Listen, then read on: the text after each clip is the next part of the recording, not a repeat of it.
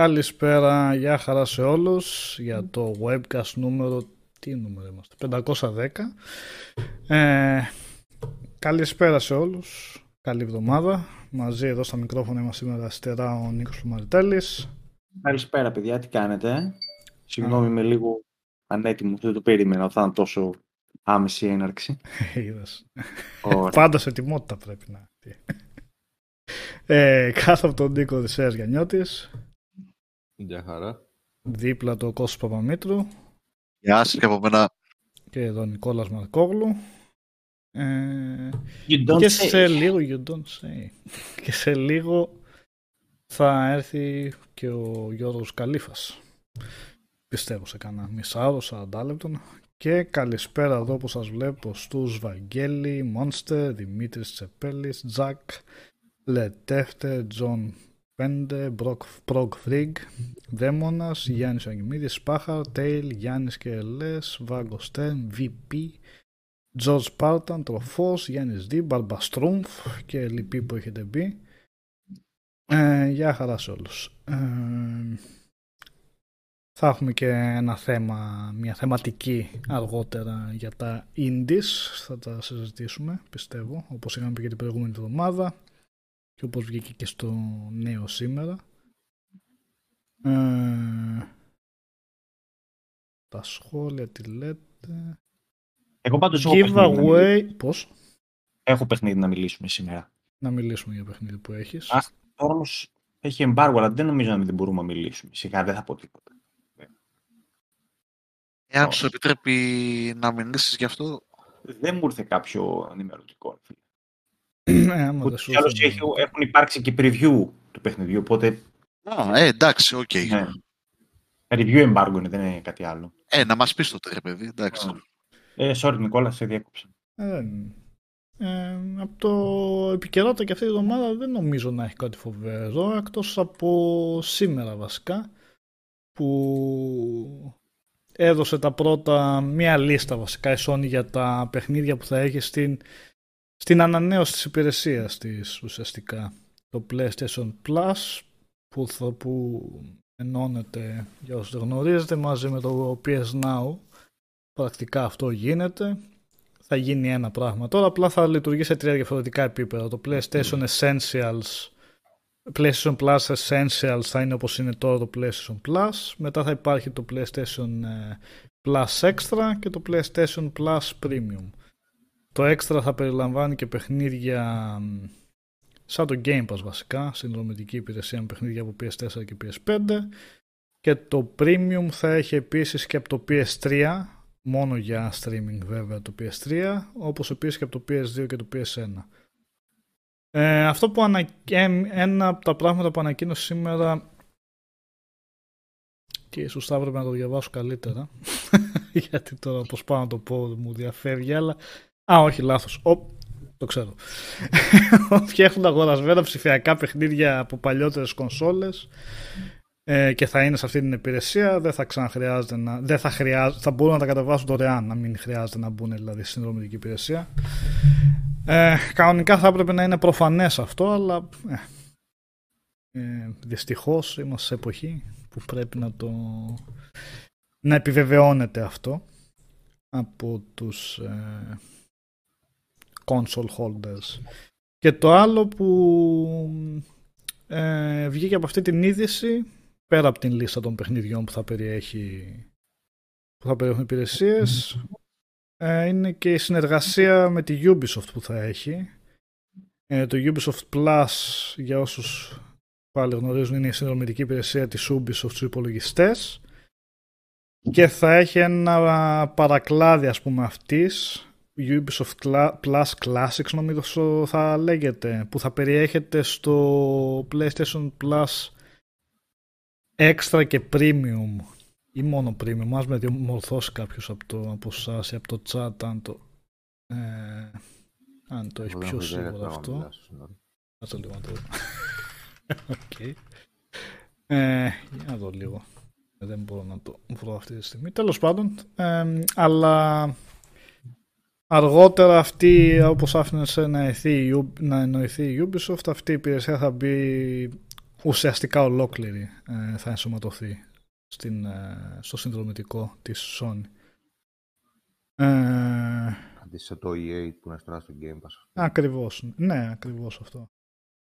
Okay. Απλά δεν μπορώ να θυμηθώ τώρα σε ποιο tier είναι, σε ποιο από τα δύο. Αν είναι στο Extra και στο Premium ή αν είναι μόνο στο Premium. Ε,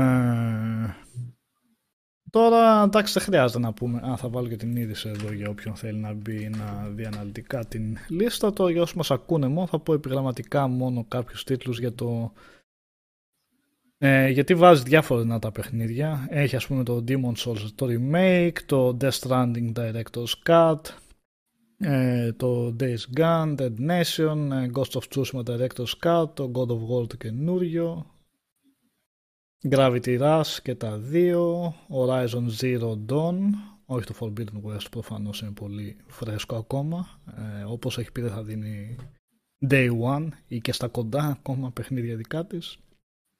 Θα περιέχει το Spider-Man, ε, Miles Morales, ε, έχει διάφορα εν πάση περιπτώσει, Eternal από τα καινούργια της, ε, Uncharted 4, Last of Us, το Last of Us 2 δεν βλέπω. Ε, αυτά από ό,τι έχει πει, εννοείται βέβαια θα εμπλουτίζονται αργότερα, είναι αυτά και τέλος.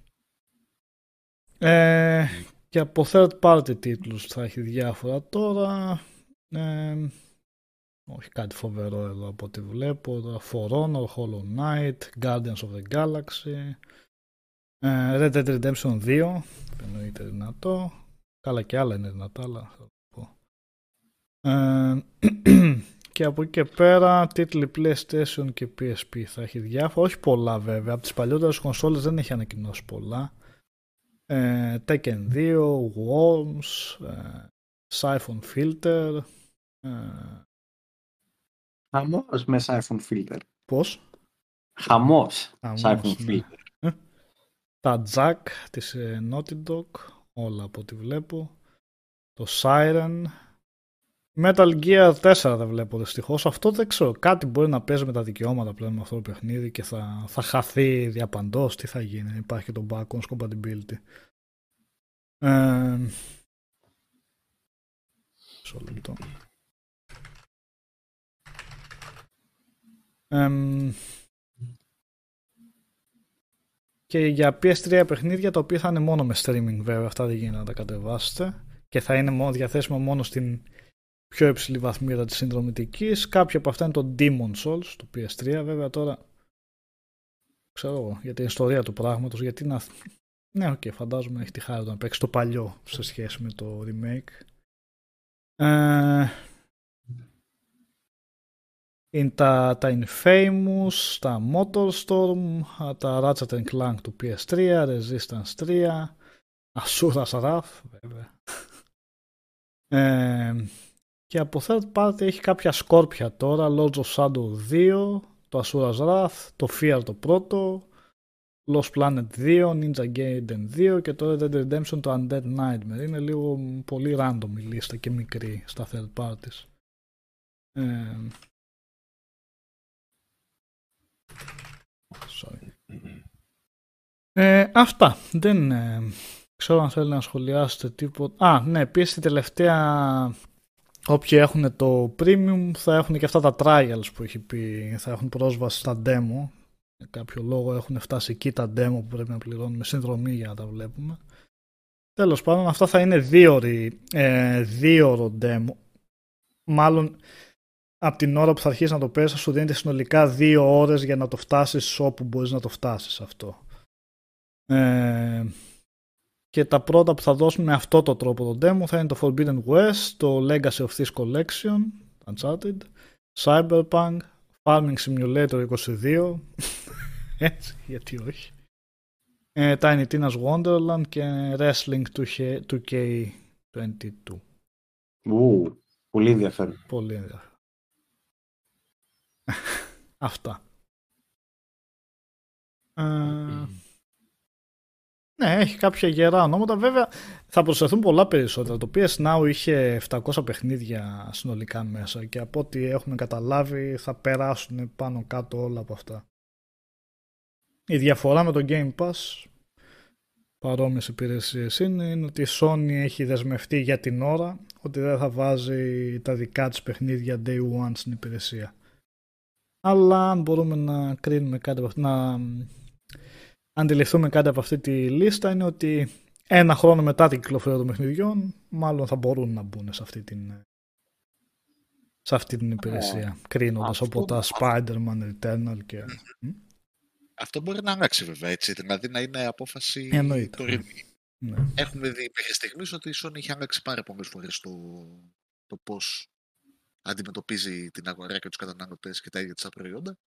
Εντάξει, αυτό μπορεί να αλλάξει. Ναι, ε, θα εξαρτηθεί φαντάζομαι από τα νούμερα που θα υπάρχουν στις συνδρομές. Ποια tires θα επιλεχθούν Μμμ. και τι, τι ενδεχομένως να ζητήσει και η ίδια κοινότητα από τη Sony. Πάντως, εντάξει, ε, Η ίδια θετικό. κοινότητα δεν νομίζω να έχει πρόβλημα να παίξει day one τα παιχνίδια της. Σε Όποιος day θέλει να το αγοράσει, ας το αγοράσει. ναι. Είναι καθαρά απόφαση της Sony. Τώρα τι θα πει η κοινότητα. Ναι. Ε, Εν τω μεταξύ, στο Game Pass πώς πληρώνονται ρε, εσύ οι δημιουργοί με τα downloads ή με fixed συμβόλαιο; Ξέρει κανείς, πού να ξέρουμε; νομίζω δεν έχει βγει αυτό παρά έξω η πληροφορία. Αυτό που ξέραμε από τη δίκη τότε που είχε γίνει με την Epic και την Apple ε, Ωραία. τα παιχνίδια που έβαζε η Epic που ήταν να κατεβάσει δωρεάν τότε στην υπηρεσία της τα πλήρως, πλήρωνε ένα εφάπαξ ποσό ασχέτως το πόσο φορές θα κατεβάσει το παιχνίδι. Αυτό που ξέραμε επίσης για το PlayStation Plus από μία περίπτωση έστω από αυτό που έβγαλε το Abe's Odyssey το καινούριο Abe's Exodus πώς το λέγανε το ξέχασα το πρόσφατο και εκεί εφάπαξ πήρε δεν πήρε και μάλιστα έκανε και κάτι περίεργες δηλώσεις εκείνος ε, για το ότι το έβγαλε Day One στο PlayStation Plus. Ε, Πάντως μπορεί να είναι και mix, να είναι δηλαδή και μεικτό αυτό. Δεν είναι απίθανο. Ναι. Ε, να είναι και fapax, να είναι και με downloads. Το Outriders για παράδειγμα επειδή το κατεβάσαν πολύ και πάλι όμως δεν έβγαλε τα λεφτά λέει της. ε, η εταιρεία ποια είναι ρε παιδιά, ε, Οδυσσέα που το έφτιαξε; People can fly, πώς Ε, το λένε. People Can Fly.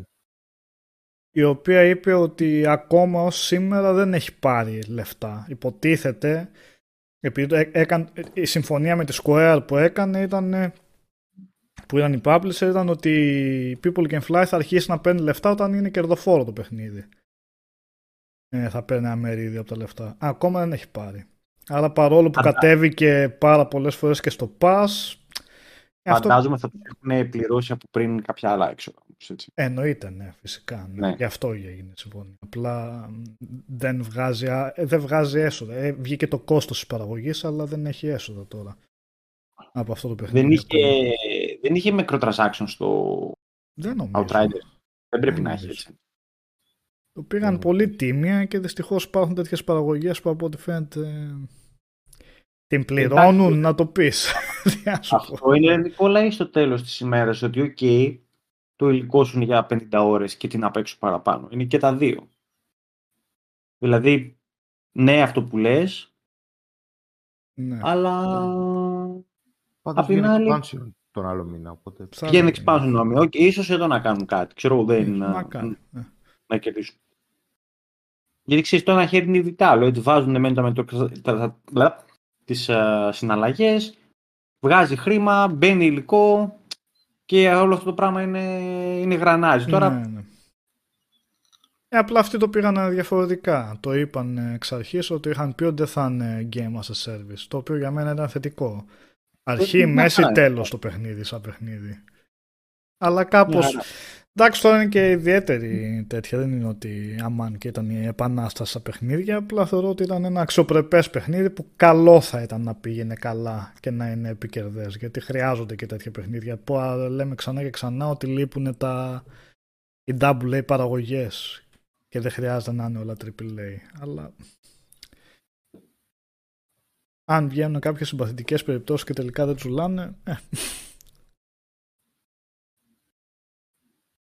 Τέλος πάντων, δεν είναι και αυτό το Outriders αυτό που θα Όχι, βέβαια. Εδώ- γείρει εδώ την δεν παλάντζα είναι- από τη μία και από την άλλη. Απλά, οκ. Εδώ δεν βγαίνει ούτε ένα ούτε δύο. Θα βγουν τρία Silent Hill. Πιο Outriders. νομίζω. Αυτό να μου πεις, ναι. Ε, μα λοιπόν, κάτσε καλά. Ναι. Ε, ναι, οπότε οργιάζουν οι φήμες βγαίνουν έτσι δυνατά. Είναι πιο έντονη πια από ποτέ ίσως η φήμη του Silent Hill που βγήκε. Ε, από την άποψη ότι ε, γίνανε, διαρρεύσανε κάτι εικόνες.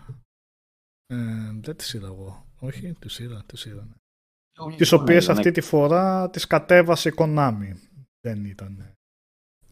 Που, που αυτό... Για remake του 2. Α, όχι, γενικά λέω, όχι για remake. Δεν, ξέρω, δεν ξέρουμε τι είναι. Εγώ τουλάχιστον είχα διαβάσει μέχρι σήμερα που είδαμε κάτι ότι Τέλος πάντων, βγήκε η φήμη ότι η Bloomberg ετοιμάζει το remake του 2, ότι ετοιμάζεται και, και καινούριο Silent Hill και η Annapurna ετοιμάζει κάτι σε επεισόδια. Γουστάρουμε Αναπούρνα. Γουστάρουμε Αναπούρνα. Ναι, βέβαια, τι δουλειά θα έχει αυτή η εταιρεία με Silent Hill. Δεν ξέρω, αλλά. Την ίδια μονοματεπώνυμο. Αλλά Ναι. άμα είναι Konami να επαναφέρει το Silent Hill, δεν θα επαναφέρει ένα παιχνίδι και έξω, θα το αρμέξει. Ε, ναι. και καλά θα κάνει. Ε, ο Γιάννης λέει Konami υπάρχει ακόμα ενώ ώστε να ασχόλησε με gaming industry. Βασικά εγώ τουλάχιστον το είχα σίγουρο ότι τα λεφτά τα βγάζει από το πατσίνκο και αυτά τα σε άσχετες ε, ε, σε άσχετες ε, από το gaming και έτσι ασχολίες της. Αλλά επειδή βγήκαν τα οικονομικά της αποτελέσματα πρόσφατα, το μεγαλύτερο μακράν μερίδιο των εσόδων της το βγάζει από τα βιντεοπαιχνίδια. Απλά το βγάζει από βιντεοπαιχνίδια τα οποία δεν έχουμε καμία επαφή. Δηλαδή ένα baseball που έχει βγει μόνο στην Ιαπωνία και ένα άλλο με κάρτες, κάτι τι είναι, δεν κατάλαβα. Δεν, δεν, δεν είναι, είναι άγνωστα σαν ονόματα Τα πραγματικά. Yu-Gi-Oh! Τα Yu-Gi-Oh! είναι... Yu-Gi-Oh! Ναι, Yu-Gi-Oh! Όχι, αυτό είναι άγνωστο, είναι γνωστό. Απλά τρελά έσοδα από αυτό, ναι. Και όταν λέμε ότι με μεγάλη διαφορά εννοούμε ότι ένα 80% των εσόδων της είναι από αυτά τα βιντεοπαιχνίδια και ένα 20% ξέρω εγώ από τα υπόλοιπα από πατσίνκο και δεν ξέρω εγώ τι άλλα έχει. Το Pro; Δεν νομίζω να το είδα κάπου στις. Και αυτό βέβαια συγκαταλέγεται στο τομέα με τα βιντεοπαιχνίδια. Απλά δεν, ξε- δεν, θυμάμαι, δεν θυμάμαι αν είχε ξεχωριστά τι έσοδα έφερε το καθένα. το eFootball έτσι όχι Pro. Το eFootball, ναι. Και έχει αύξηση στα κέρδη της η Konami. Ε, και αυτό το έτος. Θα πάει πολύ καλά, αλλά φαντάζομαι έχει στρέψει στη... τώρα ποιος ξέρει οι microtransactions τι θα έχουν μέσα και αυτά, τώρα πιο Silent Hill και γιατί είναι παιχνίδια αυτά, είναι IPs που για να βγουν και να, να βγουν για να αρέσουν σε εμάς, ας πούμε, θα πρέπει να πέσει γερό budget και επένδυση. Τώρα αν είναι να ανακοινώσει Silent Hill και να είναι για κινητά ή σαν εκείνο το πράγμα που είχε βγάλει που ήταν ε, τετραπλό competitive, τι ήταν, ένα top down, το θυμάται κανένας. Ε, εντάξει, δεν έχει νόημα. Τι να βγάλεις σε Silent Hill, τι να μην βγάλει άμα είναι έτσι. Ε, Ναι. Αυτό βλέπω. Ένα PDF βλέπω μετά. Το 10 Μαΐου βγήκε έτσι. ναι, ναι, ναι, πρόσφατα. Τα- ναι, τα... Εν τω μεταξύ, τους τομείς τους έχουν λίγο, έχουν digital entertainment. Το digital Εντάξει. entertainment είναι τα βιντεοπαιχνίδια γι' αυτό. Για amusement Γιατί έχει- τώρα εννοούν. Εννοούν τι με τα amusement, τα πατσίνκο. Τα, άμα πας παρακάτω τα εξηγεί πιο αναλυτικά. Τα έχει, ξέρω Gaming- αυτό το... Gaming και systems και sports, τι έχουν, έχουν εκεί πουθενά; Γιατί βλέπω, έχουν και, είναι και οι μηχανές ρε εσύ. Ποιες μηχανές; Amusement machines, έτσι πράγμα, αυτά. ναι, έτσι θα αυτά είναι τα θεωρούμε. πατσίνκο. ναι. Ωραία, ναι. Ε, έχουν ρε εσύ, Νικόλα, και mobile games, έχουν και τέτοια. Δεν Ε, είναι, ναι, ναι, ναι. Δεν δεν- δεν τους πιάνεις από που μπορεί να πέφτει χρήμα. Ναι, απλά δεν είναι τα πατσίνκο που λέγαμε. Γενικά σημασία έχει βέβαια ότι- ναι, αυτό ακριβώς ότι τα λεφτά τα βγάζουν από άλλα και άλλα, αλλά όχι από τα... Yu-Gi-Oh! Ε. Master Duel. Ναι. Αυτά είναι. Τι άλλο θες; Μμ. Τώρα με τα sports δεν εξηγούν ακριβώς τι είναι, εκτός αν έχει πιο, κάπου ένα πιο αναλυτικό. Γιατί είναι φιδωλό το PDF, βλέπουν πολύ... Άλλο θα βρήκες από αυτό που... τι- Ε, μπορεί να είδα το... αυτό που είναι η Κάποιο- φωτογραφία. ρε. Κάποιο είχα βρει που είχε παρακάτω, είχε διάφορα slides και άλλα. Μμ. Τέλος πάντων, μπορώ να το βρω τώρα.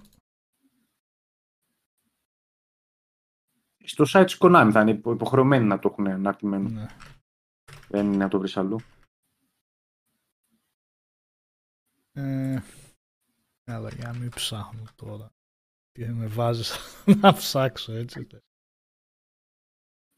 Ε,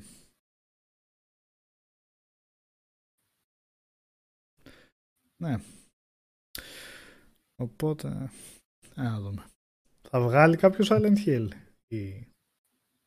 Είχε πει, είχαν πει βέβαια επισήμως ότι έχουν συνεργασία με την Bloober, αλλά να δούμε, δεν είναι κατά ανάγκη ότι της δώσανε και το IP του Silent Hill να το διαχειριστεί.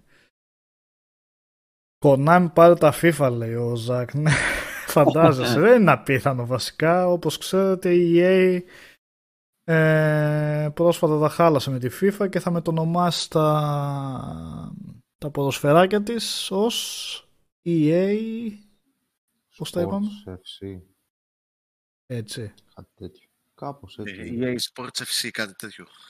Ναι. Ο, εν τω μεταξύ, ρε, εντάξει, τώρα το, κονά, το, το Pro είναι μικρό μαγαζάκι σε σχέση με, είναι μαγαζάκι σε σχέση με τα FIFA, έτσι δεν, Μμμ. δεν συγκρίνονται τα, τα μεγέθη. Δεν ξέρω αν το FIFA μόνο του έχει πιο πολλά από όλη την Konami, δεν είμαι και σίγουρος. Μιλάω και καμιά μπουρδα. Αλλά είναι ναι. Τα χάλασε έτσι και μου φαίνεται είχαν κάνει και πρώτοι το breakthrough. Γι' αυτό και κάνει. Πέρα αν θυμάστε το FIFA το 95, το πρώτο έτσι. Τι; Ήταν οι πρώτοι που πιάσαν τη FIFA και είπανε παιδιά μας δώστε δικαιώματα και είπανε οκ. Δηλαδή σαν να μην το είχε σκεφτεί κανένας πιο πριν. Ναι, Η- όντως. Πώς χαλάνε να αυτές τις συμφώνειες. Το ε; Sensible τι είχε. Το, το Sensible είχε ψεύτικους παίκτες, ρε παιδιά, το Sensible Soccer. Θυμάμαι. Γιατί δεν ξέρω, πάει έτσι όντως αυτό. Δηλαδή, αν κάνεις συμφωνία με τη FIFA, παίρνεις και τους παίχτες, όλοι έχουν τα ξέρεις πώς να λειτουργεί έτσι αυτό. Δεν ξέρω, σίγουρα όμως παίρνεις δικαιώματα στα ονόματα να τα λες World Cup, κάτι, κάτι τέτοια πρέπει να παίζουν. Και δεν ξέρω μετά αν Για- έπρεπε να κάνεις και με κάθε. Γιατί παραδείγματος χάρη το Pro δεν είχε τα ονόματα των παιχτών. Ή είχε τα ονόματα των παιχτών και δεν είχε τα ονόματα των εμάδων άλλες φορές. London FC και κάτι τέτοια που είχε.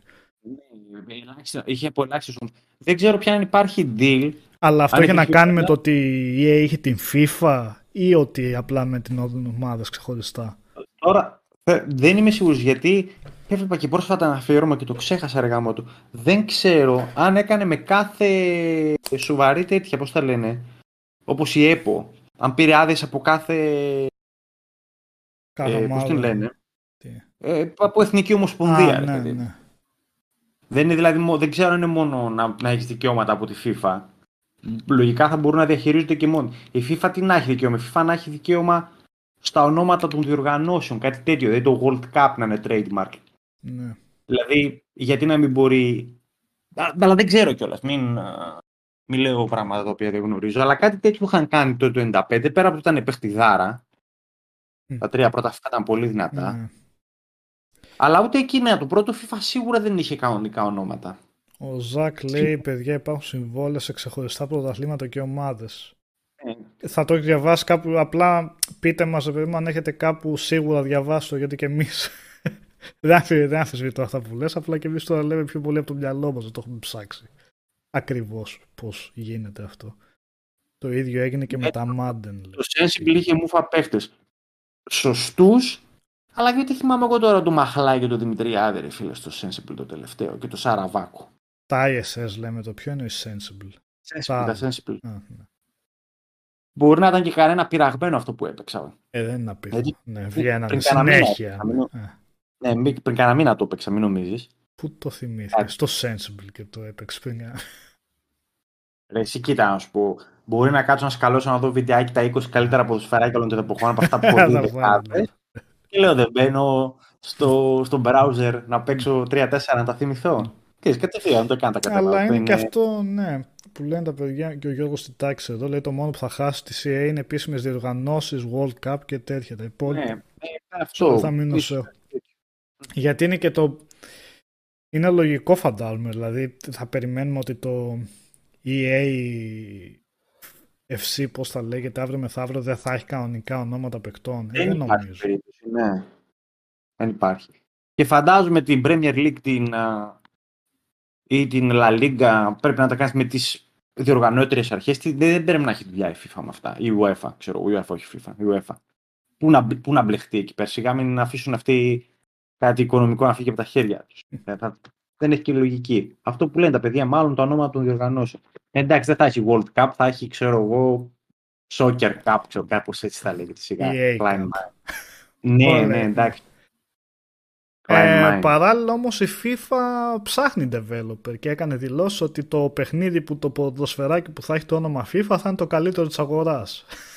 Πιο μαρκετίστικο δεν γίνεται αφού δεν έχει βρει ακόμα developer, αλλά οκ. Okay. Πάντα, πάντα πιστεύουν αυτό. Ε, καλά, χρονιά ναι, που ε; πίστευε οι developers του FIFA δεν είχαν το καλύτερο ποδοσφαιράκι. Και λέγαμε... Ναι, αλλά ήταν η EA. Τώρα η FIFA υποτίθεται θα βρει developer που θα βγάλει το... Η FIFA θα βρει, η FIFA θα βρει ναι. Κοίτα να σου πω. Θα έχει βγει στο κυνήγι για developer τώρα, αυτό ισχύει. Να πούμε και έναν τρίτο developer. Θα έχει πλάκα. Έχει ένα ενδιαφέρον, ρε παιδί, να δούμε και μια άλλη άποψη. Σίγουρα, απλά να ρωτιέμαι πώς μπορεί κάποιος να μπει σε τέτοιο παιχνίδι. Μιλάμε για εμπειρία που έχει χτιστεί 20 χρόνια τώρα, χρόνο με το χρόνο. Ναι, Πώς ναι, μπαίνεις ναι. σε αυτό το γήπεδο έτσι και λες εγώ φέρνω έναν και αγωνιστή. Και δεν είναι μόνο η εμπειρία στο να φτιάξεις μια, μια AI και μια μηχανή γραφικών η οποία να ανταποκρίνεται, γιατί πλέον είναι πολύ ψηλές οι απαιτήσεις των, των χρηστών, είναι να κάνεις και ένα σύστημα το οποίο σου φέρει και χρήμα, όπως είναι, το, όπως είναι τη CA, έτσι, με, το, με το My Team και με όλα αυτά. Δεν είναι δηλαδή μια απλή, α, παίζει καλά, περνάμε καλά στο γηπεδάκι, παίζουμε τα διπλάκια μας. Είναι μια ολόκληρη βιομηχανία από πίσω. Πρέπει να στήσεις και κάτι τέτοιο για να είσαι... Πρέπει να είναι τόσο καλός ώστε και να πεις στον άλλο ναι. να φύγει από το FIFA που έχει επενδύσει χρόνο και χρήμα και πώς το κάνεις αυτό. Όπως αντίστοιχα πώς μπαίνεις γι' αυτό δεν μπορείς να μπεις και στα NBA τα 2K και είναι μονοπόλιο και κάνουν ό,τι τους καπνίσει. Τα, τα χώνει όλος ο κόσμος για τα MTX και είναι ε, τι μας ενδιαφέρει, εμείς εκεί είμαστε για να τα βγάζουμε, το καλύτερο μπασκετάκι που υπάρχει και το μόνο, οπότε ό,τι και να λέτε. Τώρα να σου πω κάτι αντικειμενικά. Δεν ξέρω πώς θα φτιάξεις κάτι καλύτερο από το 2K. Πού θα φτάσεις. Ακριβώς. Ναι. Έχουν ρε παιδί μου, ενώ στο FIFA και στο Pro βλέπεις ότι μπορεί να υπάρξει ρε παιδί μου βελτίωση. Και στο 2K μπορεί να υπάρξει, αλλά θα το κάνει η ίδια η, ναι. η εταιρεία, έτσι. Τι να μπεις να κάνεις. Οι προσπάθειες που έκαναν με το NBA Live ήταν ε, για γέλια, έτσι. Ναι, για γέλια. Ναι, ναι. Και αντίστοιχο παράδειγμα υπήρχε και με το Football Manager που ήταν το Championship Manager. Άλλαξε, okay. έγινε το Football Manager. Οι άλλοι συνεχίσαν, δεν θυμάμαι τις εταιρείες τώρα ποια ήταν, ε, που okay. συνέχισε να κάνει. Ε; Ε, το Championship και το Football Manager. Ναι, ναι, ναι. απλά το, football, το Championship πήγε στο Football η ίδια εταιρεία. Απλά έχασε τα δικαιώματα του ονόματος. Αν εξαρτοποιήθηκε, δεν ξέρω. Επειδή πήγε στη Sega, δεν ξέρω. Αλλά η άλλη εταιρεία συνέχισε να βγάζει Championship Manager με άλλον developer. Ε, μία-δύο χρονιές. Θυμάμαι είχα και φίλους που σπούδαζαν στην Πάτρα που λέγανε Όχι, εγώ το Championship Manager θα πάρω. Γιατί βρε παιδιά, βρε άνθρωπε, ο developer αυτός που έφτιανε αυτό που σ' άρεσε έχει το Football Manager. Όχι, όχι. Ε, μία-δύο χρονιές πέρασε, κατάλαβε όλος ο κόσμος μάλλον ότι, οκ, okay, πάμε στο Football Manager γιατί το άλλο δεν. Μόνο το όνομα έχει. Που, που, όπως και εκείνο είναι και τα management είναι ένα είδος. Στο football manager ποιος να πάει απέναντι, να βγάλει. Ναι, ρε, τι να κάνεις. Ναι. Εκτός εκτός αν κάνεις. Uh, αν πας να φτιάξεις κάτι πιο απλό, ίσως ξέρεις πιο, πιο φιλικό. Και το, και το manager μπορείς να το έχεις στον αυτόματο να παίζει έτσι. Έχει και εύκολα mood. Ναι. Δεν είναι δηλαδή. Αλλά ναι, να κάνεις κάτι το οποίο να είναι πιο retro, ρε παιδί πιο, πιο άμεσο. Τώρα είναι, είναι περίπλοκο μαγάζι και αυτό. Να μπεις τώρα να παίξεις football manager και να το παίξεις σωστά χάνεσαι λίγο στη μετάφραση. Ε, ε. Μ' άρεσε με, με τρίγκαρ αυτό που είπαν, να, η 2K να μπει στα ποδοσφαίρια, θα έχει την πλάκα του. ναι. Σφαγή γιγάντων, έτσι. θα γίνει εκεί πέρα το, το, το γάλα μαύρο, το έλα να δεις θα γίνει. Αλλά δεν νομίζω. Δεν νομίζω. Δεν νομίζω. International Basketball Manager λέει ο Σάος. Αυτό το ελληνικό ήταν. Ε, θυμάμαι είχε βγει ένα ελληνικό ήταν. Δεν υπήρχαν manager παιχνίδια με μπάσκετ. Τα μόνα που θυμάμαι είναι κάποια ελληνικά που είχαν βγει. Ένα ήταν και πρόσφατο, ήταν προ τετραετίας, τριετίας, δεν μου άρεσε. να πω Ή την δύο ή αλήθεια. τρία είχαν βγει ελληνικά. Ε, Εννοώ χρονιές από τον ίδιο δημιουργό. Βέβαια όχι αναχρονιά. Ε, αλλά ναι, Και ένα που είχα παίξει εγώ παλιότερα μου είχε φανεί πολύ φτωχό βασικά Μ, σε επιλογές. Και δεν είχε και τα ονόματα. Κανένα όνομα νομίζω Α. δεν είχε. Ε, Η 2K να στήσει κάτω με τα λεφτά που έχει βγάλει να φτιάξει ένα Eurobasket, ρε παιδιά. δηλαδή, τι είμαστε εμείς φτωχοί, φτωχοί γενείς του μπάσκετ στην Ευρώπη. Έλαντε, ναι. αυτό γιατί δεν; Η, το Ε, NBA Live δεν είχε κάνει κάτι τέτοιο. Είχε Η κάνει. 2K είχε, περά- η 2K είχε περάσει ένα mood. δεν Όχι, ξέρω αν το υπάρχει. NBA Live νομίζω είχε κάνει ελληνικό. Ναι. Η 2K πέρασε EuroLeague mode σε κάποια Ναι. φάση και μπήκανε 10 ομάδες, 16, δεν θυμάμαι πόσες. Αλλά ό,τι και να κάνεις, οι ελληνικές ομάδες και οι... επειδή τις θεωρούν κατώτερες, δηλαδή είχαν οι παίχτες του, οι ομάδες του NBA τους 90 και τους 85 και τους Superstar και ήταν οι ελληνικές 60, 65, 72, κατάλαβες; Μμ.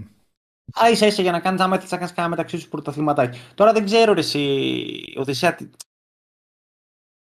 σαν Ε, μέγεθος, Τι Σαν σαν μέγεθος μέγεθος του το, το NBA. Eurobasket, το Eurobasket σαν μέγεθος. ε, δεν Αν έχει. προσφέρει έσοδα, έχει. τηλεοπτικά από τα πάντα, πλάκα κάνουμε.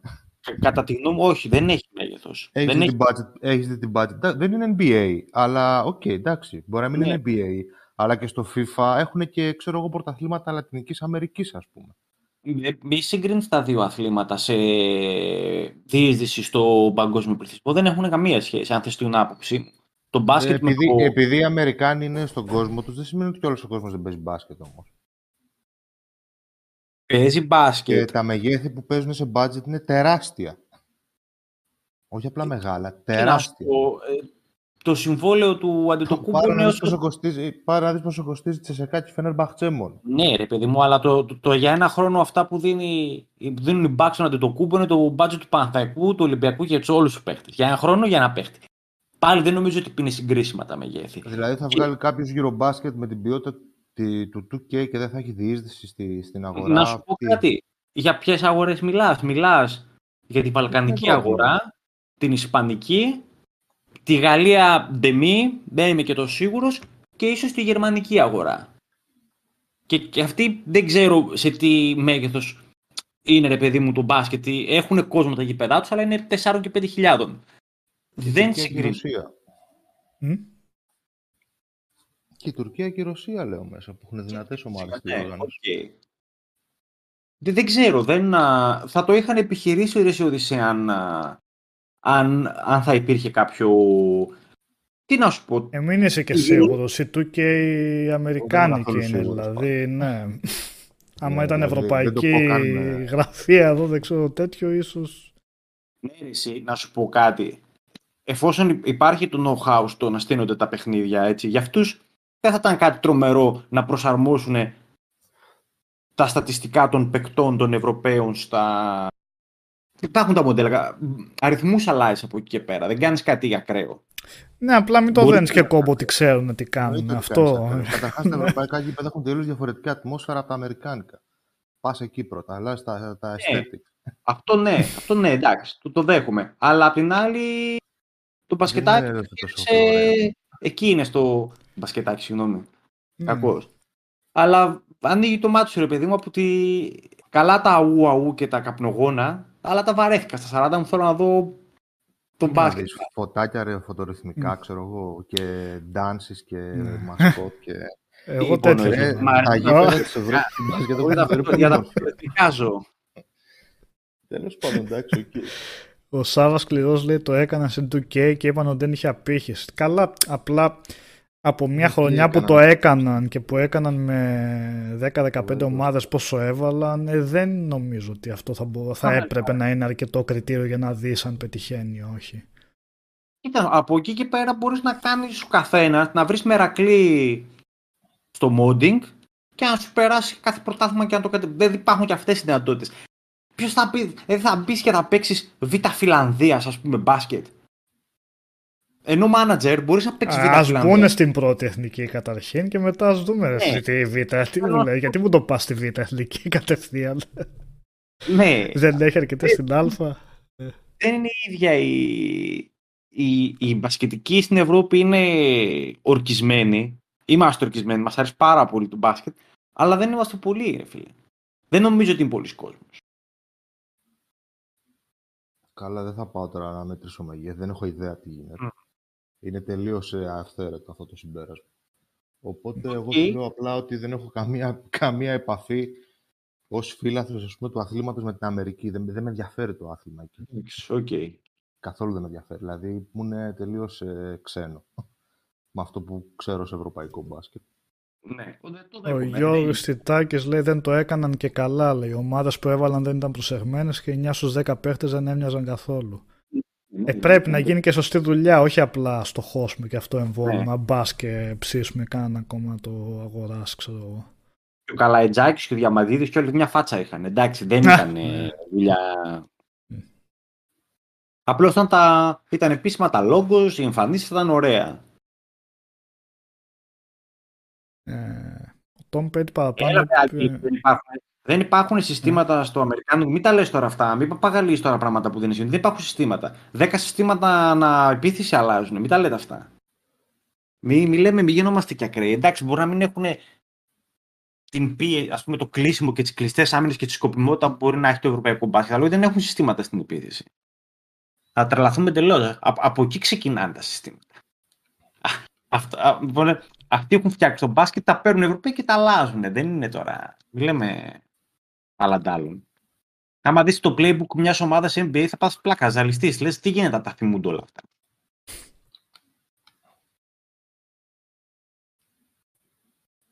Ναι, για ποδοσφαιράκια που λέγαμε πριν για ανταγωνιστές είναι και το ένα γκολ που έχουν ανακοινώσει. Δεν θυμάμαι ποια εταιρεία. Και να σε πού πάτε Ποιο; εσείς τώρα. Ένα γκολ έχει ανακοινωθεί. Το οποίο βέβαια δεν έχουν δείξει. Τι γκολ. Το άνιμε. Όχι και το γκολ. Όχι άνιμε. Κανονικό ποδοσφαιράκι.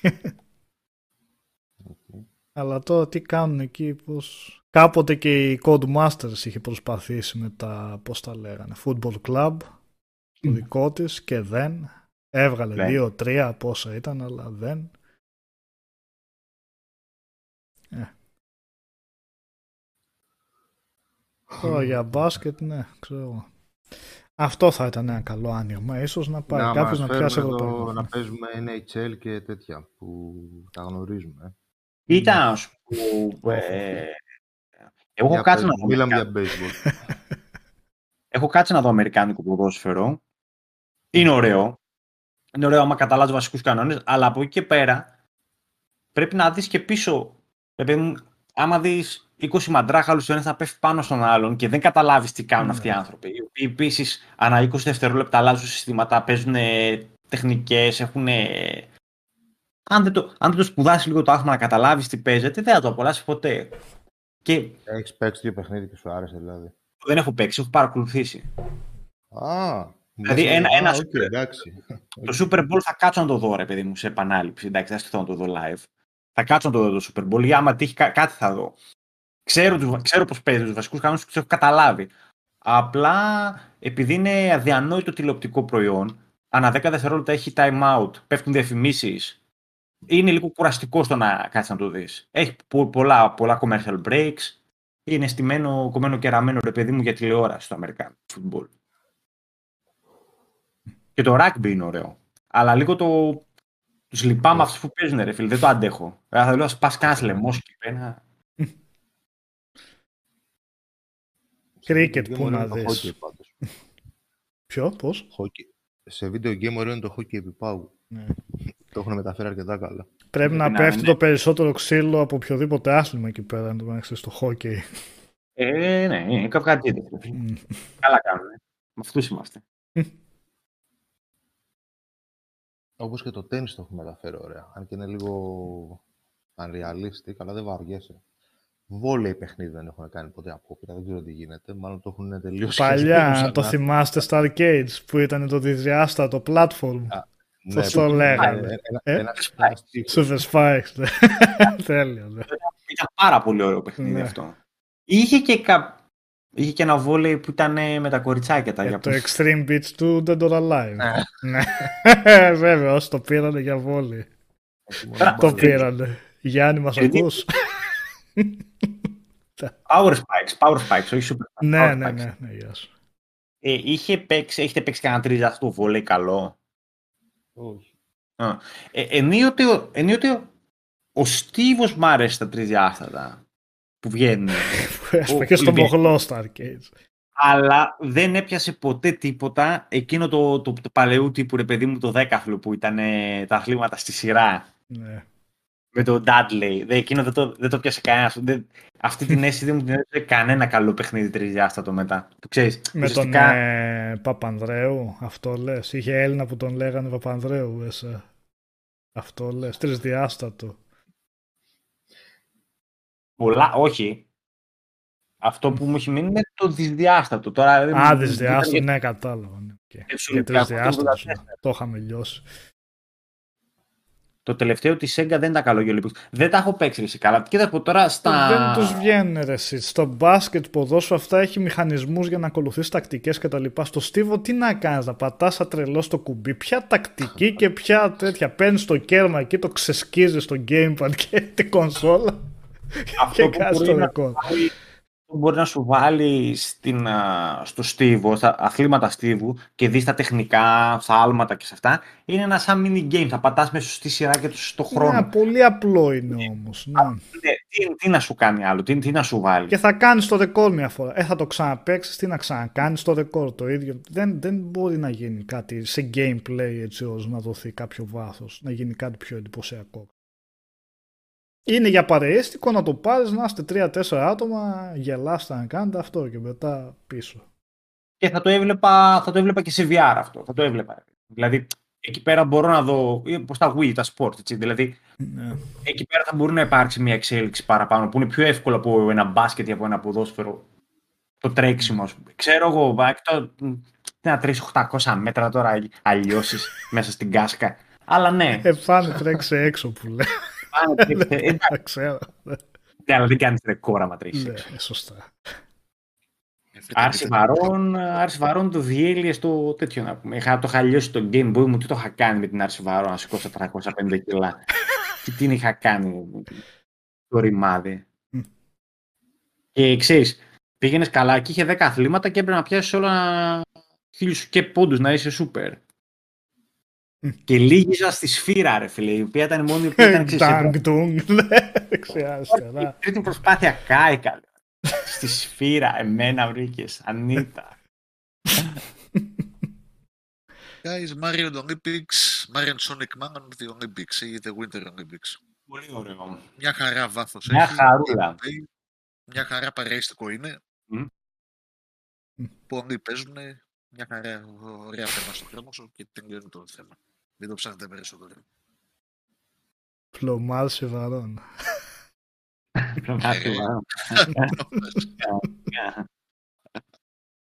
Ό,τι χειρότερο το άθλημα με τις βουτιές. Ποιο; Το άθλημα Κολύμβηση. της Τι; Όχι, καταδύσεις. Η συγχρονισμένη κατάδυση.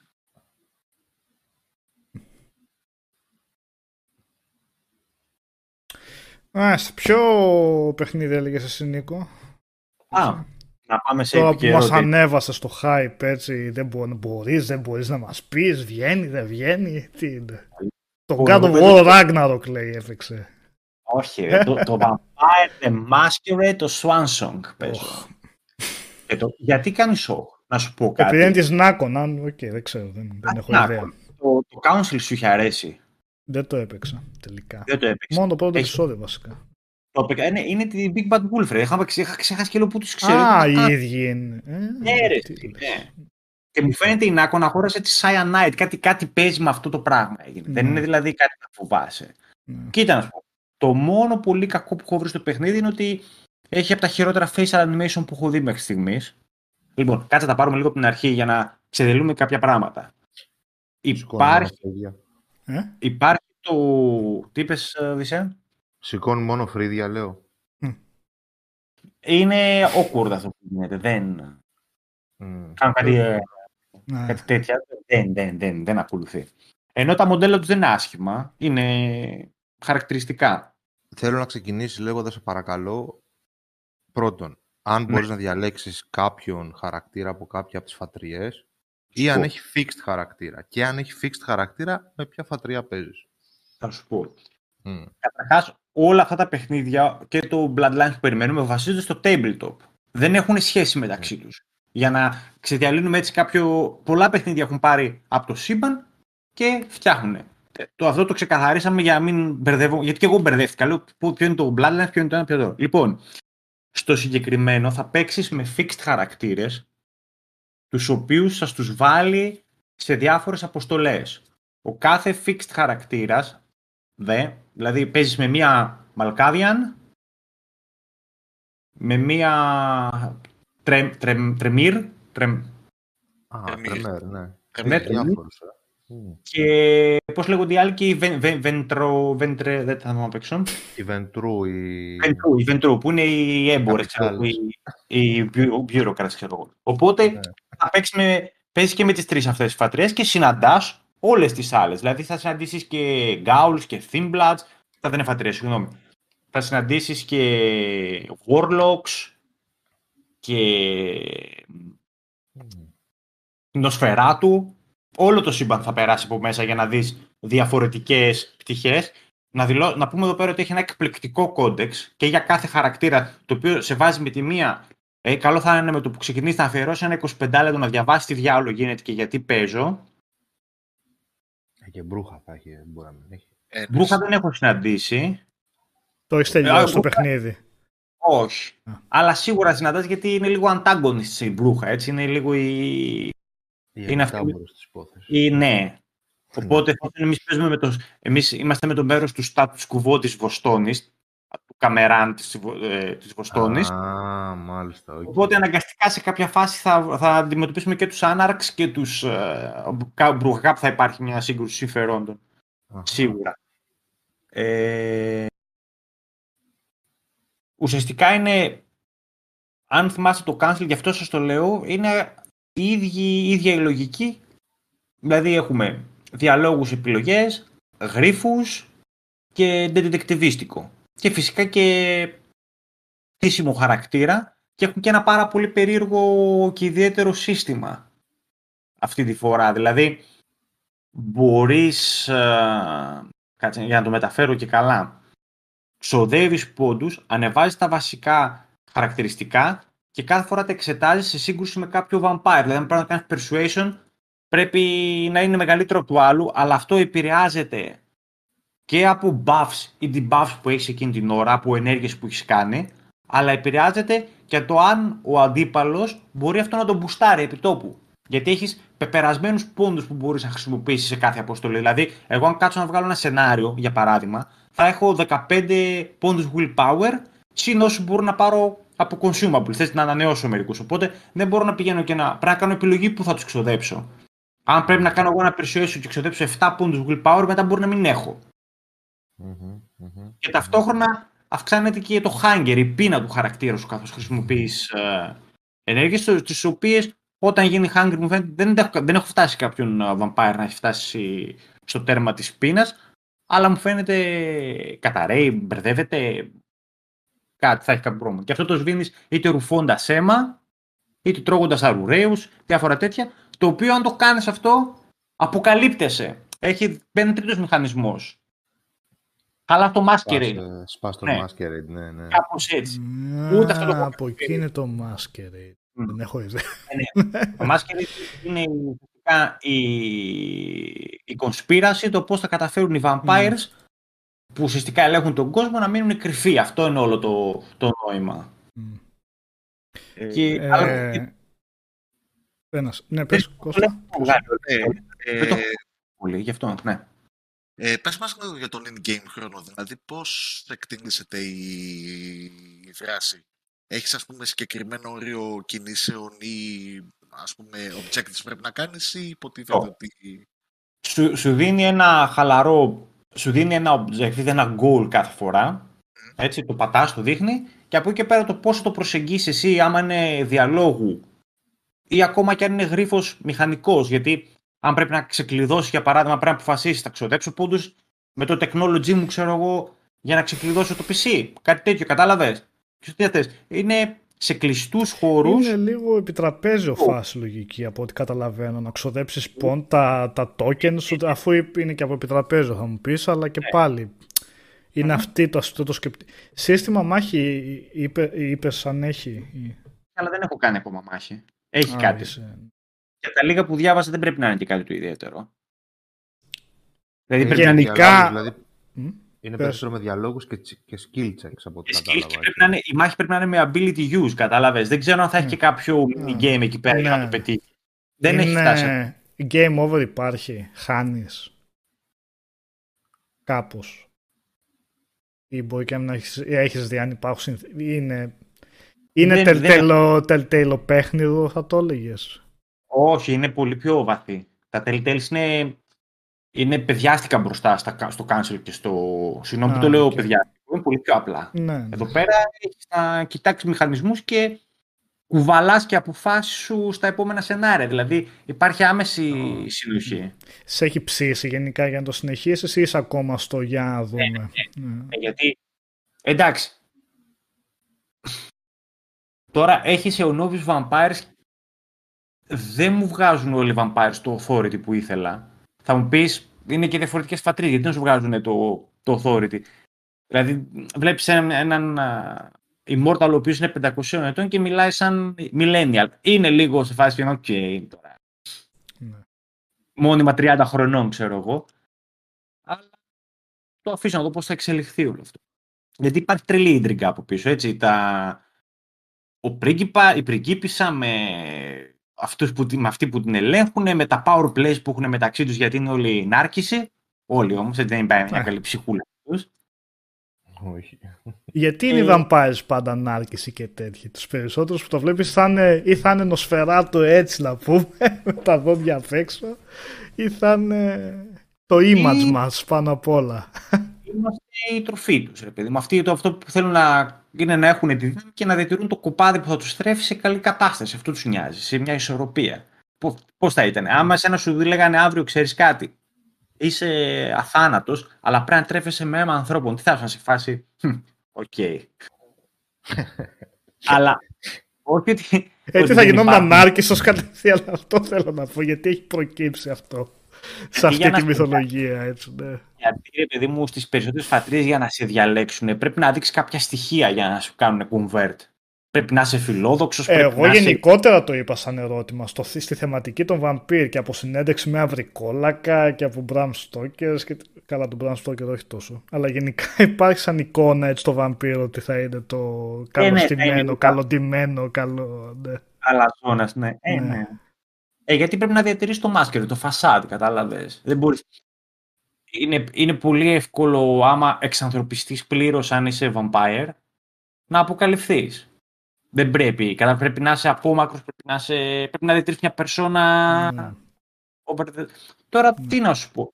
Δεν είμαι και, Και- εσύ, επειδή δεν είμαι και απόλυτος γνώστης του, Νικό, του σκηνικού. ε, Μπορεί να υπάρχουν και καλές φατρίες. Δεν... οι τρεις χαρακτήρες λες που ελέγχεις είναι όλοι μέρος μιας κοινής, ας πούμε, ενός κοινού σενάριου που απλά το βλέπεις από διαφορετικές οπτικές. Να, Πώς να, λειτουργεί; δεν είναι μεγάλος spoiler, έχει γίνει ένα γεγονός και ο πρίγκιπας στέλνει τους τρεις τη δεδομένη στιγμή πιστούς του ή που θέλει να τους... Δεν ξέρω πώς θα γίνουν τα alliances στο τέλος, να εκτελέσουν από μια αποστολή που θα βοηθήσει για το συγκεκριμένο πρόβλημα. Εκεί Α, είμαι. οκ, ωραία, Είμαι, σε ωραία. αυτή, είμαι στην πρώτη, στο πρώτο ε, Αλλά στρώμα. αυτοί οι τρεις γνωρίζονται μεταξύ τους ας πούμε, είναι από Όλοι την ίδια γνωρίζονται. θετία. Όλοι γνωρίζονται, ναι. Έχει και άλλους χαρακτήρες ή αυτοί οι τρεις είναι; Ή δεν, Δεν μου φαίνεται. ξέρεις. Όχι, δεν μου φαίνεται. Αυτοί οι τρεις θα είναι. Αυτοί οι τρεις θα είναι. Ε, αν, αξ- ε, Disco Elysium δεν θα φτάσει στα επίπεδα του Disco Elysium, δεν νομίζω, αλλά με το Council θα πιστεύω ότι θα είναι αρκετά κοντά. Πότε βγαίνει; Ε, 19 του μηνού. Α, 19 του μηνού δεν θα έχουμε review. Γιατί δεν προλαβαίνω. 19 του μηνού θα βγει και τον Dolmen, Οδυσσέα. Να σε δω ποιο θα διαλέξεις. Έχουμε πάρει κωδικό για τον Dolmen. Το δούμε. Ε, Baron Gorum, ναι, όταν γιατί- πεινάς γιατί- αυτό γιατί με συμβαίνει. κάνεις έτσι τώρα. Αυτό συμβαίνει. Εγώ άκουσα την άποψη του, του αγαπητού κ. Πλωμάρη και με έχει ψήσει. Περιμένω να ακούσω και τη δικιά σου για τον Ντόλμεν. Σώθηκε. λοιπόν. Στο λέω από τώρα. Πάρα το Vampire. Ναι. Ε, ναι, στην καμαρίλα της πόλης ανήκει Barenborum. Ακριβώς. Ακριβώς. Ακριβώς. Και ουσιαστικά Έχει- το σενάριο έχει ξεκινάει λάσο. ότι προσπαθεί η καμαρίλα της Βοστόνης να φτιάξει μια συμμαχία με το τσάντρι της Οξφόρδης. Α, Οκ. Pen and paper είναι αυτό, όχι επί τραπέζου. Ναι, οκ. Ε, Τώρα- τώρα το τι. ξέρω. Όποιος το παίζεις. τα- Ρε παιδί, μα είμαι σίγουρος ότι κατάλαβες τι εννοώ, αλλά μου τι λέει τώρα. ναι. Pen and paper τα λέμε Είμαι παίζει. σίγουρος ότι κατάλαβες. ναι. Παίζει ρόλο. παίζει. Με χαρτί και μουλίδι. Άντε, να σε καλύψω. Ε, voice overs καλά. Ωραία, Ναι, τώρα γεια που σου, μπήκε ο Γιώργος, γεια σου Γιώργο. Όταν λέμε pen and paper και επιτραπέζιο, δεν καταλαβαίνεις δύο διαφορετικά πράγματα. Ε, μα- Μα Έλα, τώρα Γιώργος, το ρεξάτι από Συγγνώμη, συγγνώμη, Γιώργο. Συγγνώμη, γιατί θα τον μαλώσω. Όταν εγώ σου λέω ότι έχουν βγει 100.000 παιχνίδια βασισμένα σε ένα επιτραπέζιο, εσύ τι κατάλαβες ότι Ε, δεν το γκρινιά, πρόσεξα αυτό, εντάξει, οκ, δεν κατάλαβα. Γκρινιάρης, φίλε. Γκρινιάρης. Έλεγα. Πρέπει να έχει μια ιστορία. Δεν από το πίσω. άκουσα αυτό, εντάξει, να το είχα ακούσει. ναι. Φιδάκι. Γεια Τι σου, κάνετε, Γιώργο, αγόρια, καλώς πώς ήρθες. είστε, καλό, Μια καλά. χαρά. Ο Τάσος λέει, Γιώργο Αδυνάτσης, μισός έμεινες από το προηγούμενο live. Σε κάθε live μισός. Ε, Το επόμενο Ναι, θα είμαι το σκελετό. μισό του. Στο επόμενο θα φαίνεσαι. Στο επόμενο Θα θα, είναι υπάρχει- θα μικρόφωνο. βάλω ένα σκελετό που είχαν παλιά στη, στα εργαστήρια χημίας, που πάντα υπήρχε ένα σκελετό σε μια γωνία, ξέρετε. Ναι, ωραία. Ε, Έτσι να Ένα είναι. τέτοιο. ναι. θα βάλω με τα ρούχα μου εδώ ένα σκελετό να κάνετε. Ανοιγοκλίνω το στόμα, σαν μαριονέτα. Γεια σας παιδιά στο chat, τι κάνετε; Ελπίζω να είστε όλοι καλά. Νάτος, αυτός ο σκελετός. Ο Μιχάλης το κάνει αυτό, όχι πλουματήρι αυτός. Αυτός θα είμαι εγώ στο επόμενο. Βάλτε το στο live να το δει ο κόσμος. Ποιος θα είμαι Ε, σε λίγες ναι. εβδομάδες. Κάποια στιγμή θα βγει μόνο το κεφάλι, λέει. Όλα καλά. Ναι, αμέ. Κάιναμον, εσύ με ποιον είσαι; Τι; Δίκιο έχει ο Κάιναμον, με, με ξεσκέπασε. Tabletop είπα. Δίκιο έχει. Ναι, δίκιο έχει, Α, εντάξει. Αλλά άσχημα ορίστε. τώρα, μην μου δίνεις. Μου αρέσει τα Tabletop. Είδες. Αλλά εννοούσα pen and paper RPG, άιντε. Το σχόλιο μου λέει ο Φιτριόλης για τη νίκη της, της Ουκρανίας στη Eurovision. Παιδιά, πρώτη φορά, εγώ ξέρετε ότι την παρακολουθώ την Eurovision γιατί βγάζει πολύ γέλιο γενικότερα. Είναι ωραίο τσίρκο, ρε παιδί μου. Τα λέμε κάθε χρονιά αυτά. Κάθε Μάιο συζητάμε αυτό. Φέτος ξενέρωσα τόσο πολύ. Ήταν ένα τόσο βαρετό, μ, ε, άχρωμο, άοσμο πράγμα με ελάχιστα τραγούδια της προκοπής. Γεια σου Μαρία, γεια σου Νίκο, καλησπέρα σε όλα τα παιδιά. Ε, που δεν το παρακολούθησα μέχρι το τέλος. Το πρωί μίλησα με τη, με τη μεγάλη μου την κόρη που, το, που συνήθως κάνουμε την πλάκα, διαβάζουμε και Twitter εκείνη την ώρα και γελάμε με τα σχόλια. Και μου λέει νίκησε η Ουκρανία. Εν τω μεταξύ το τραγούδι της Ουκρανίας το είδα εγώ. Εκτός θέματος τώρα, αλλά δεν πειράζει. Ε, και ήταν ένα πραγματικά τσίρκο, έτσι, ένα θείασος ήταν εκεί που... Γιώργο, Ναι, δύο εβδομάδες πριν το στοίχημα έδινε 1,50 στην Ουκρανία να το πάρει. Τι λέμε εντάξει, τώρα. Α, καλό ήταν. Ναι, ναι, καλύτερα. εντάξει. Εγώ ξύπνησα το πρωί, δεν είδα καν και βλέπω ποιος το πήρε η Ουκρανία. Α, ναι. Κατά Και τα άλλα, ξέρω κατά εγώ, τα άλλα, ναι, κατά τα άλλα, ε, είναι κάτι σαν τους Ολυμπιακούς Αγώνες ε, της μουσικής η Eurovision, ότι δεν χωράει πολιτική στη μέση. Ε, πώς μωρέ, ξαναδώσει τώρα, αφού και οι λίγο. βαθμοί και αυτά πάντα δινόντουσαν ε, Η πολιτική δεν χωράει. μια εξέλιξη. από Ποια, ναι, τώρα πια πολύ. Δεν χωράει πολιτική στο, Ναι, στη πώς, Eurovision, βέβαια. αλλά ναι. Εκεί δεν χωράει πολιτική. Η Ουκρανία έβαζε 12 στη Ρωσία και η Ρωσία στην Ουκρανία 12. Πού πήγαν αυτά; Ε, τώρα Είναι μάλλον. βάζουν άλλα πράγματα. πέρα από Εννοείται αυτό. πως έχει πολιτική χρειά. Πάντα υπάρχει ένα statement. Στα πάντα υπάρχει ένα statement. Δεν είναι. Είναι τώρα έχασε, δηλαδή τι έπεσε από τα σύννεφα. Εγώ δεν Σιγά διαφωνώ το- ότι ναι. υπάρχει. Αυτοί το πουλάνε και καλά ότι... Εντάξει, Περίπου μέχρι τα μέσα της 90, του 90, ρε Γιώργο, εκεί κοντά είχε ένα ενδιαφέρον. Μετά και εγώ για το τσίρκο το έβλεπα. Ε, ναι, τώρα τι για την πλάκα. Μα βγάζει γέλιο. Όταν... Μα φέτος δεν ήταν ούτε Eurovision και η φάση να πεις ότι θα γελάσουμε, θα δούμε. Κάνα δύο έτσι, κάνα δύο φάσεις. ε, ναι. Νικολάση, Όταν θα έχεις πούμε, ε, μια τα ξε- Όσκαρ πιο ξεκλα- πριν, ε, όταν έχεις τα Όσκαρ πιο πριν που έχει πέσει χαστούκι επί σκηνής και πινελίκια, τι να σου κάνει η Eurovision; Πρέπει να βγουν Τι μεταξύ να τους σου και να ναι. Τι να μας πει Eurovision τώρα; Εδώ είδαμε ένα με τον Will Smith Ναι. να παίζει Street Fighter. Ας. Η Ισπανία άρεσε πολύ, ναι. Άρεσε η Ισπανία. Το κατάλαβα αυτό από πολλά σχόλια. Είχε βάθος ε, το τραγούδι. Λοιπόν, ναι. Ε, Α, φέτος γιατί το- εσύ- Που άκουσα από α. αυτή την ιστορία ήταν το κυφάκι της Μαντός που βάλατε και στο τέτοιο, τίποτα άλλο. Στο που μεταξύ. ήταν Α, black metal. ντι- ναι. Ντυμένη νορβηγικό black metal, ε. Αυτό, αυτό, αυτό ήταν Ναι. ε, για πολλές προ- προ- τέλος πάντων, ναι. Άστο. Ε, Τι ώρα είναι, δεν είναι και 12. Δεν είναι 12. Όχι. Πρόσχη. προσέχω, προσέχω. Κάνω κόσμο. Ε, πού βρίσκεται η συζήτηση; Τώρα για τη Sony Έχετε είπαμε δει. για τη συνδρομητική, μετά Α, πιάσαμε είπατε πώς πήγαμε, Α, στα γιατί- FIFA βασικά, για το FIFA, ναι, ήταν και αυτό Μμ. στην επικαιρότητα. Πολλά. Είπατε Ε, για τα παιχνίδια του PS Plus που βγάλανε. Ναι, ναι, ναι, αυτό. Βέβαια. Και τώρα μας έλεγε ο Νίκος για το Vampire. Μμ. Το οποίο δεν θα βγει στις 19. Το είπε ο Α, Νίκος όχι νομίζω τώρα. κάποια στιγμή. Ναι. Όχι, δεν θα, ε, Όχι. το κείμενό μας, το κείμενό μας, Α. τι λέω. Α, ναι, ναι, το είπα, το είπα, ενημέρωσα, ενημέρωσα. Ναι. Ε, υποθέτω είναι μεγάλο το παιχνίδι, έτσι, Νίκο. Ε, δεν ξέρω. Δεν ξέρω να σου πω. Αν είναι μεγάλο. Απλά σίγουρα δεν το έχω καλύψει. Είμαι περίπου στη μέση. Ούτε στη μέση. Και έχουμε να συνεχίσουμε και ένα We Were Here Forever. Να δούμε πώς. Το οποίο φαίνεται πολύ καλό. Το είδαμε και Έχουν σας. έρθει στέλνω- μερικά παιχνίδια αυτές σας τις στέλνω μέρες, εντάξει, Xanax. όχι τίποτα, Τι; τίποτα ιδιαίτερο. Είπες ότι Λέω, σε- έχουν έρθει. Α, όχι. Α, Θα, θα σας στέλνω Ζάναξ, λέω, στο επόμενο live. Γιατί; σε πήρε γλυκά γλυκά. ύπνος. Όχι, δεν με πήρε καθόλου ύπνος, αλλά είναι λίγο ζόρι, ρε παιδί μου. το Δεν είναι We και Were πολύ Here. απλό. Ναι, ναι.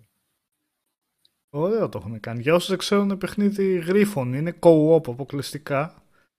Όπου ο κάθε παίκτης βλέπει τα δικά του. Συνήθως δηλαδή είναι χωρισμένοι οι δύο παίκτες και πρέπει ο ένας να περιγράψει τον άλλο τι βλέπει ώστε και οι δύο να κουνήσουν γρανάζια, μοχλούς, ιστορίες και να λυθεί ο εκάστοτε γρίφος. Και είναι το τέταρτο παιχνίδι που έχουν βγάλει αυτοί οι τύποι και πολύ Εγώ καλή το βλέπα δουλειά. αυτό, Μου μου στείλαν άρεσε και ένα πάρα πολύ. μπλουζάκι εδώ αυτό εδώ πέρα ωραίο. Είχαμε και Ω. τέτοιο δεματάκι.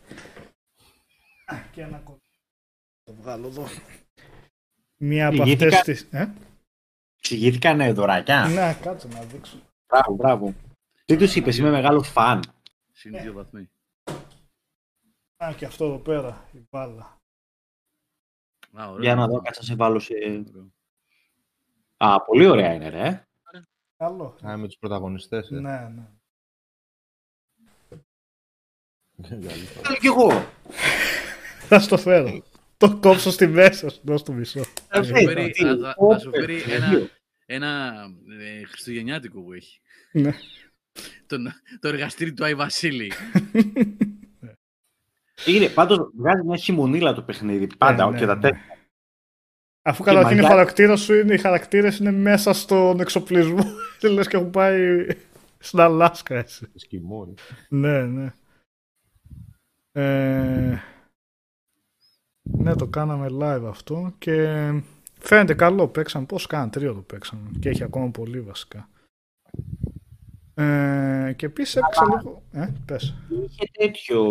Ναι, μπάμπι το οχταράκι είναι στην τσέπη. Τέτοια δώρα και. Υπάρχει περίπτωση. Όλα Σνόμπορ, κιόλας. τώρα. Το 7 γίνεται 8 πολύ εύκολα. Έτσι. Έμα. Ε. όλα μετράνε. Ε, απλώς παίξαμε. Είδα μια ανισορροπία στο... Περισσότερο διάβαζα εγώ αυτή τη φορά και καταλαβες. Ναι, ποιος είχε... Ναι. Σαν να είχαμε, δεν, δεν έγινε ακόμα μίξ των ρόλων. Κατάλαβα. Πιο Μμ. πολλές φορές εγώ είχα να, να ναι, δίκιο αποκρυπτογράφω. έχεις. Ναι. Μπορεί να το αλλάξουν αυτό, να πηγαίνει ανά περιοχή. Οκ. Ναι. Ο δεύτερος παίκτης, όχι εγώ, να το πούμε λίγο Ναι, πιο. Ναι. Ε, Τάσο, είχαμε παίξει με τον Νίκο τα προηγούμενα. Το συγκεκριμένο τώρα το παίζουμε. Το- Τώρα βγήκε βασικά κιόλας. Ε, ε, Ναι, το, επίσης, το, το Starfield ε, Μμ. πήρε delay. Δεν ξέρω αν το συζητήσατε. όχι, αυτό ήταν και την προηγούμενη εβδομάδα. Έτσι κι αλλιώς. Ναι. Μμ. Αλλά πήρε delay για το 23. Ναι, όπως και το της Arcane, το Redfall. Ναι. Καλά, πλέον θα ανακοινώνουν κυκλοφορίες και ξέρεις, θα γελάμε, ρε παιδί. Ναι, κανονικά. Ναι, ημερομηνίες. Εγώ Σωστή. έπαιξα επίσης το, το Evil Dead τη Saber. Ένα δύο τρίωρο. Ε, εντάξει, είναι λίγο... Σε πιάνει μια θλίψη με κάποια πράγματα με το παιχνίδι, να το πω έτσι. Ε, δεν είναι εικόνα, δηλαδή αυτό είναι asymmetric online, ξέρετε, από αυτά της νομοταξίας του Friday the 13th που βγήκε, το Predator που είχε βγει πρόσφατα, το Dead by Daylight, όλα αυτά. Ο ένας παίρνει το ρόλο του πνεύματος και άλλοι τέσσερις παίκτες προσπαθούν να φτάσουν στο τέλος, να επιβιώσουν και να διαλύσουν το νεκρονόμικο βασικά. Αυτή είναι η αποστολή σε κάθε πίστα όταν το παίζεις online. Έχει και ένα single player mode στις πίστες αυτές. Παίζεις μόνος σου, δεν έχει κόπ και τέτοια. Το οποίο είναι θλιβερό στο πόσο φτωχό είναι. Δηλαδή δεν τους δώσανε, δεν δώσαν την παραμικρή σημασία να τον ντύσουν, να βάλουν. Πατάς να ξεκινήσει αποστολή και ξεκινάει ο χαρακτήρας και σου λέει πάνε βρες το κεφάλι της ε, πεθαμένης γυναίκας σου. Και λες κάτσε ρε παιδί μου, δείξε μου ένα εισαγωγικό βιντεάκι, δείξε μου μια στατική εικόνα με ένα κείμενο ότι γίνεται αυτό και αυτό. Στην επιλογή της αποστολής έστω, δείξε μου ένα κειμενάκι τι συμβαίνει, σε ποια ταινία παίζω, γιατί μετα... άμα, άμα μου μεταφέρεις ταινία, πού βρίσκομαι, τι κάνω, γιατί ποια είναι αυτή που παίρνουν το κεφάλι της. Τίποτα, είναι εντελώς. Είναι μια χαζοαποστολή που κρατάει 20 λεπτά, χωρίς checkpoints, άμα χάσεις το 19ο λεπτό πας όλα από το 0 και όταν κάνεις τα objective βγαίνει μια εικόνα στατική CGI με μια γραμμή διαλόγου που σου λέει έκανες αυτό και συνεχίζεις. Δηλαδή ούτε στα 90, στο 90 δεν βλέπαμε στα πρώτα 3D παιχνίδια τέτοια πράγματα. Nintendo. Nintendo. Και είναι, το γαμότο είναι ότι παίζω στο παιχνίδι δεν το λες χαμένη ευκαιρία γιατί για, πρέπει να υπάρχει και κάτι έτσι, μια γερή βάση για να το πεις χαμένη ευκαιρία. Απλά βλέπεις ότι οπτικά δεν είναι άσχημο. Βλέπεις ότι έχει τα ηχητικά εφέ της ταινίας οι εχθροί είναι αρκετά φρικιαστικοί σου δημιουργεί έτσι μια αίσθηση άγχους και, και του τρόμου. Το περνάει αυτό με τα μεταφυσικά που συμβαίνουν τα δέντρα που κουνιούνται συρτάρια που ανοιγοκλίνουν όπως είναι στις ταινίες βασικά έχουν πάρει κάποια στοιχεία. Αλλά είναι ένα ψήγμα, εντελώς ψήγμα το ότι ένα Evil, Evil Dead ε, horror single player θα μπορούσε να λειτουργήσει. Θα μπορούσε να το δεις δηλαδή αυτό σαν ένα tech demo, σαν proof of, proof of concept ρε παιδί μου, ότι κοιτάξτε με αυτούς τους μηχανισμούς και αυτά θα μπορούσαμε να βγάλουμε ένα κανονικό single player. Ως εκεί. Ε, γιατί από εκεί και πέρα δεν. Του το- βάζεις τρία. Του βάζεις. Θα το παίξω και παραπάνω εδώ στο online που είναι. Τώρα μπήκα σε ένα μάτσο με ένα και όλο online. Τρέχαμε δεξιά αριστερά δεν καταλαβαίναμε τι κάναμε. Οπότε οκ δεν μπορώ να το κρίνω από εκεί. Αλλά καθαρά στο single player κομμάτι του είναι είναι χάλι βασικά. Το, πο- η παρουσίαση και μόνο βασικά είναι χάλι. Δεν φαίνεται, φαίνεται δηλαδή εντελώς ότι είναι ένα στούντιο το οποίο ή του είπαν αυστηρά θα κάνεις τα απολύτως βασικά ή δεν ήταν ούτε καν ένα άτομο εκεί μέσα που να, έχει, που να είναι φαν των Evil Dead και να πει ναι θα βάλουμε και πληροφορίες από τις ταινίες, θα πούμε γιατί είναι... Είναι και ο Bruce Campbell ο οποίος βαριέται κανονικά απλά μιλάει λέει τους διαλόγους έτσι τους πραγματικά. Βαριέται που είναι εκεί πέρα. Όχ πάλι τον ε, άστα κάνω. Και σε τέτοια φάση ναι, τέλος πάντων. Ε, τώρα πω για τον Bruce Campbell, είχε κάνει πολύ ωραίο voice-over στα Spider-Man της Activision, θυμάσαι; Θυμάται κανείς αυτό; ποιον έκανε ποιον υποδιόταν; Τον αφηγητή. Τίποτα δεν δεν το έκανε. θυμάμαι όχι δεν το Είχε εμφανιστεί, είχε εμφανιστεί στις ταινίες του Sam Raimi κάμεο. Έκανε έναν... Ε, ε, πώς το λένε... πώς τους λένε αυτούς ε, στα εστιατόρια στα ακριβά που... Ναι, ναι, στη Όχι. σε- ναι, είχε κάνει, εμφανιζόταν. όχι ναι. σεφ, όχι σεφ, δεν μαγειρεύει, αυτός που κανονίζει τα τραπέζια, Ναι, τα ναι. κρασιά. Ο και τα Μέτρη, λοιπά. ξέρω εγώ. Ο Μέτρ, μπράβο, ναι, ναι, ναι, ναι, Νικόλα, μπράβο, ευχαριστώ. Ο Μέτρ.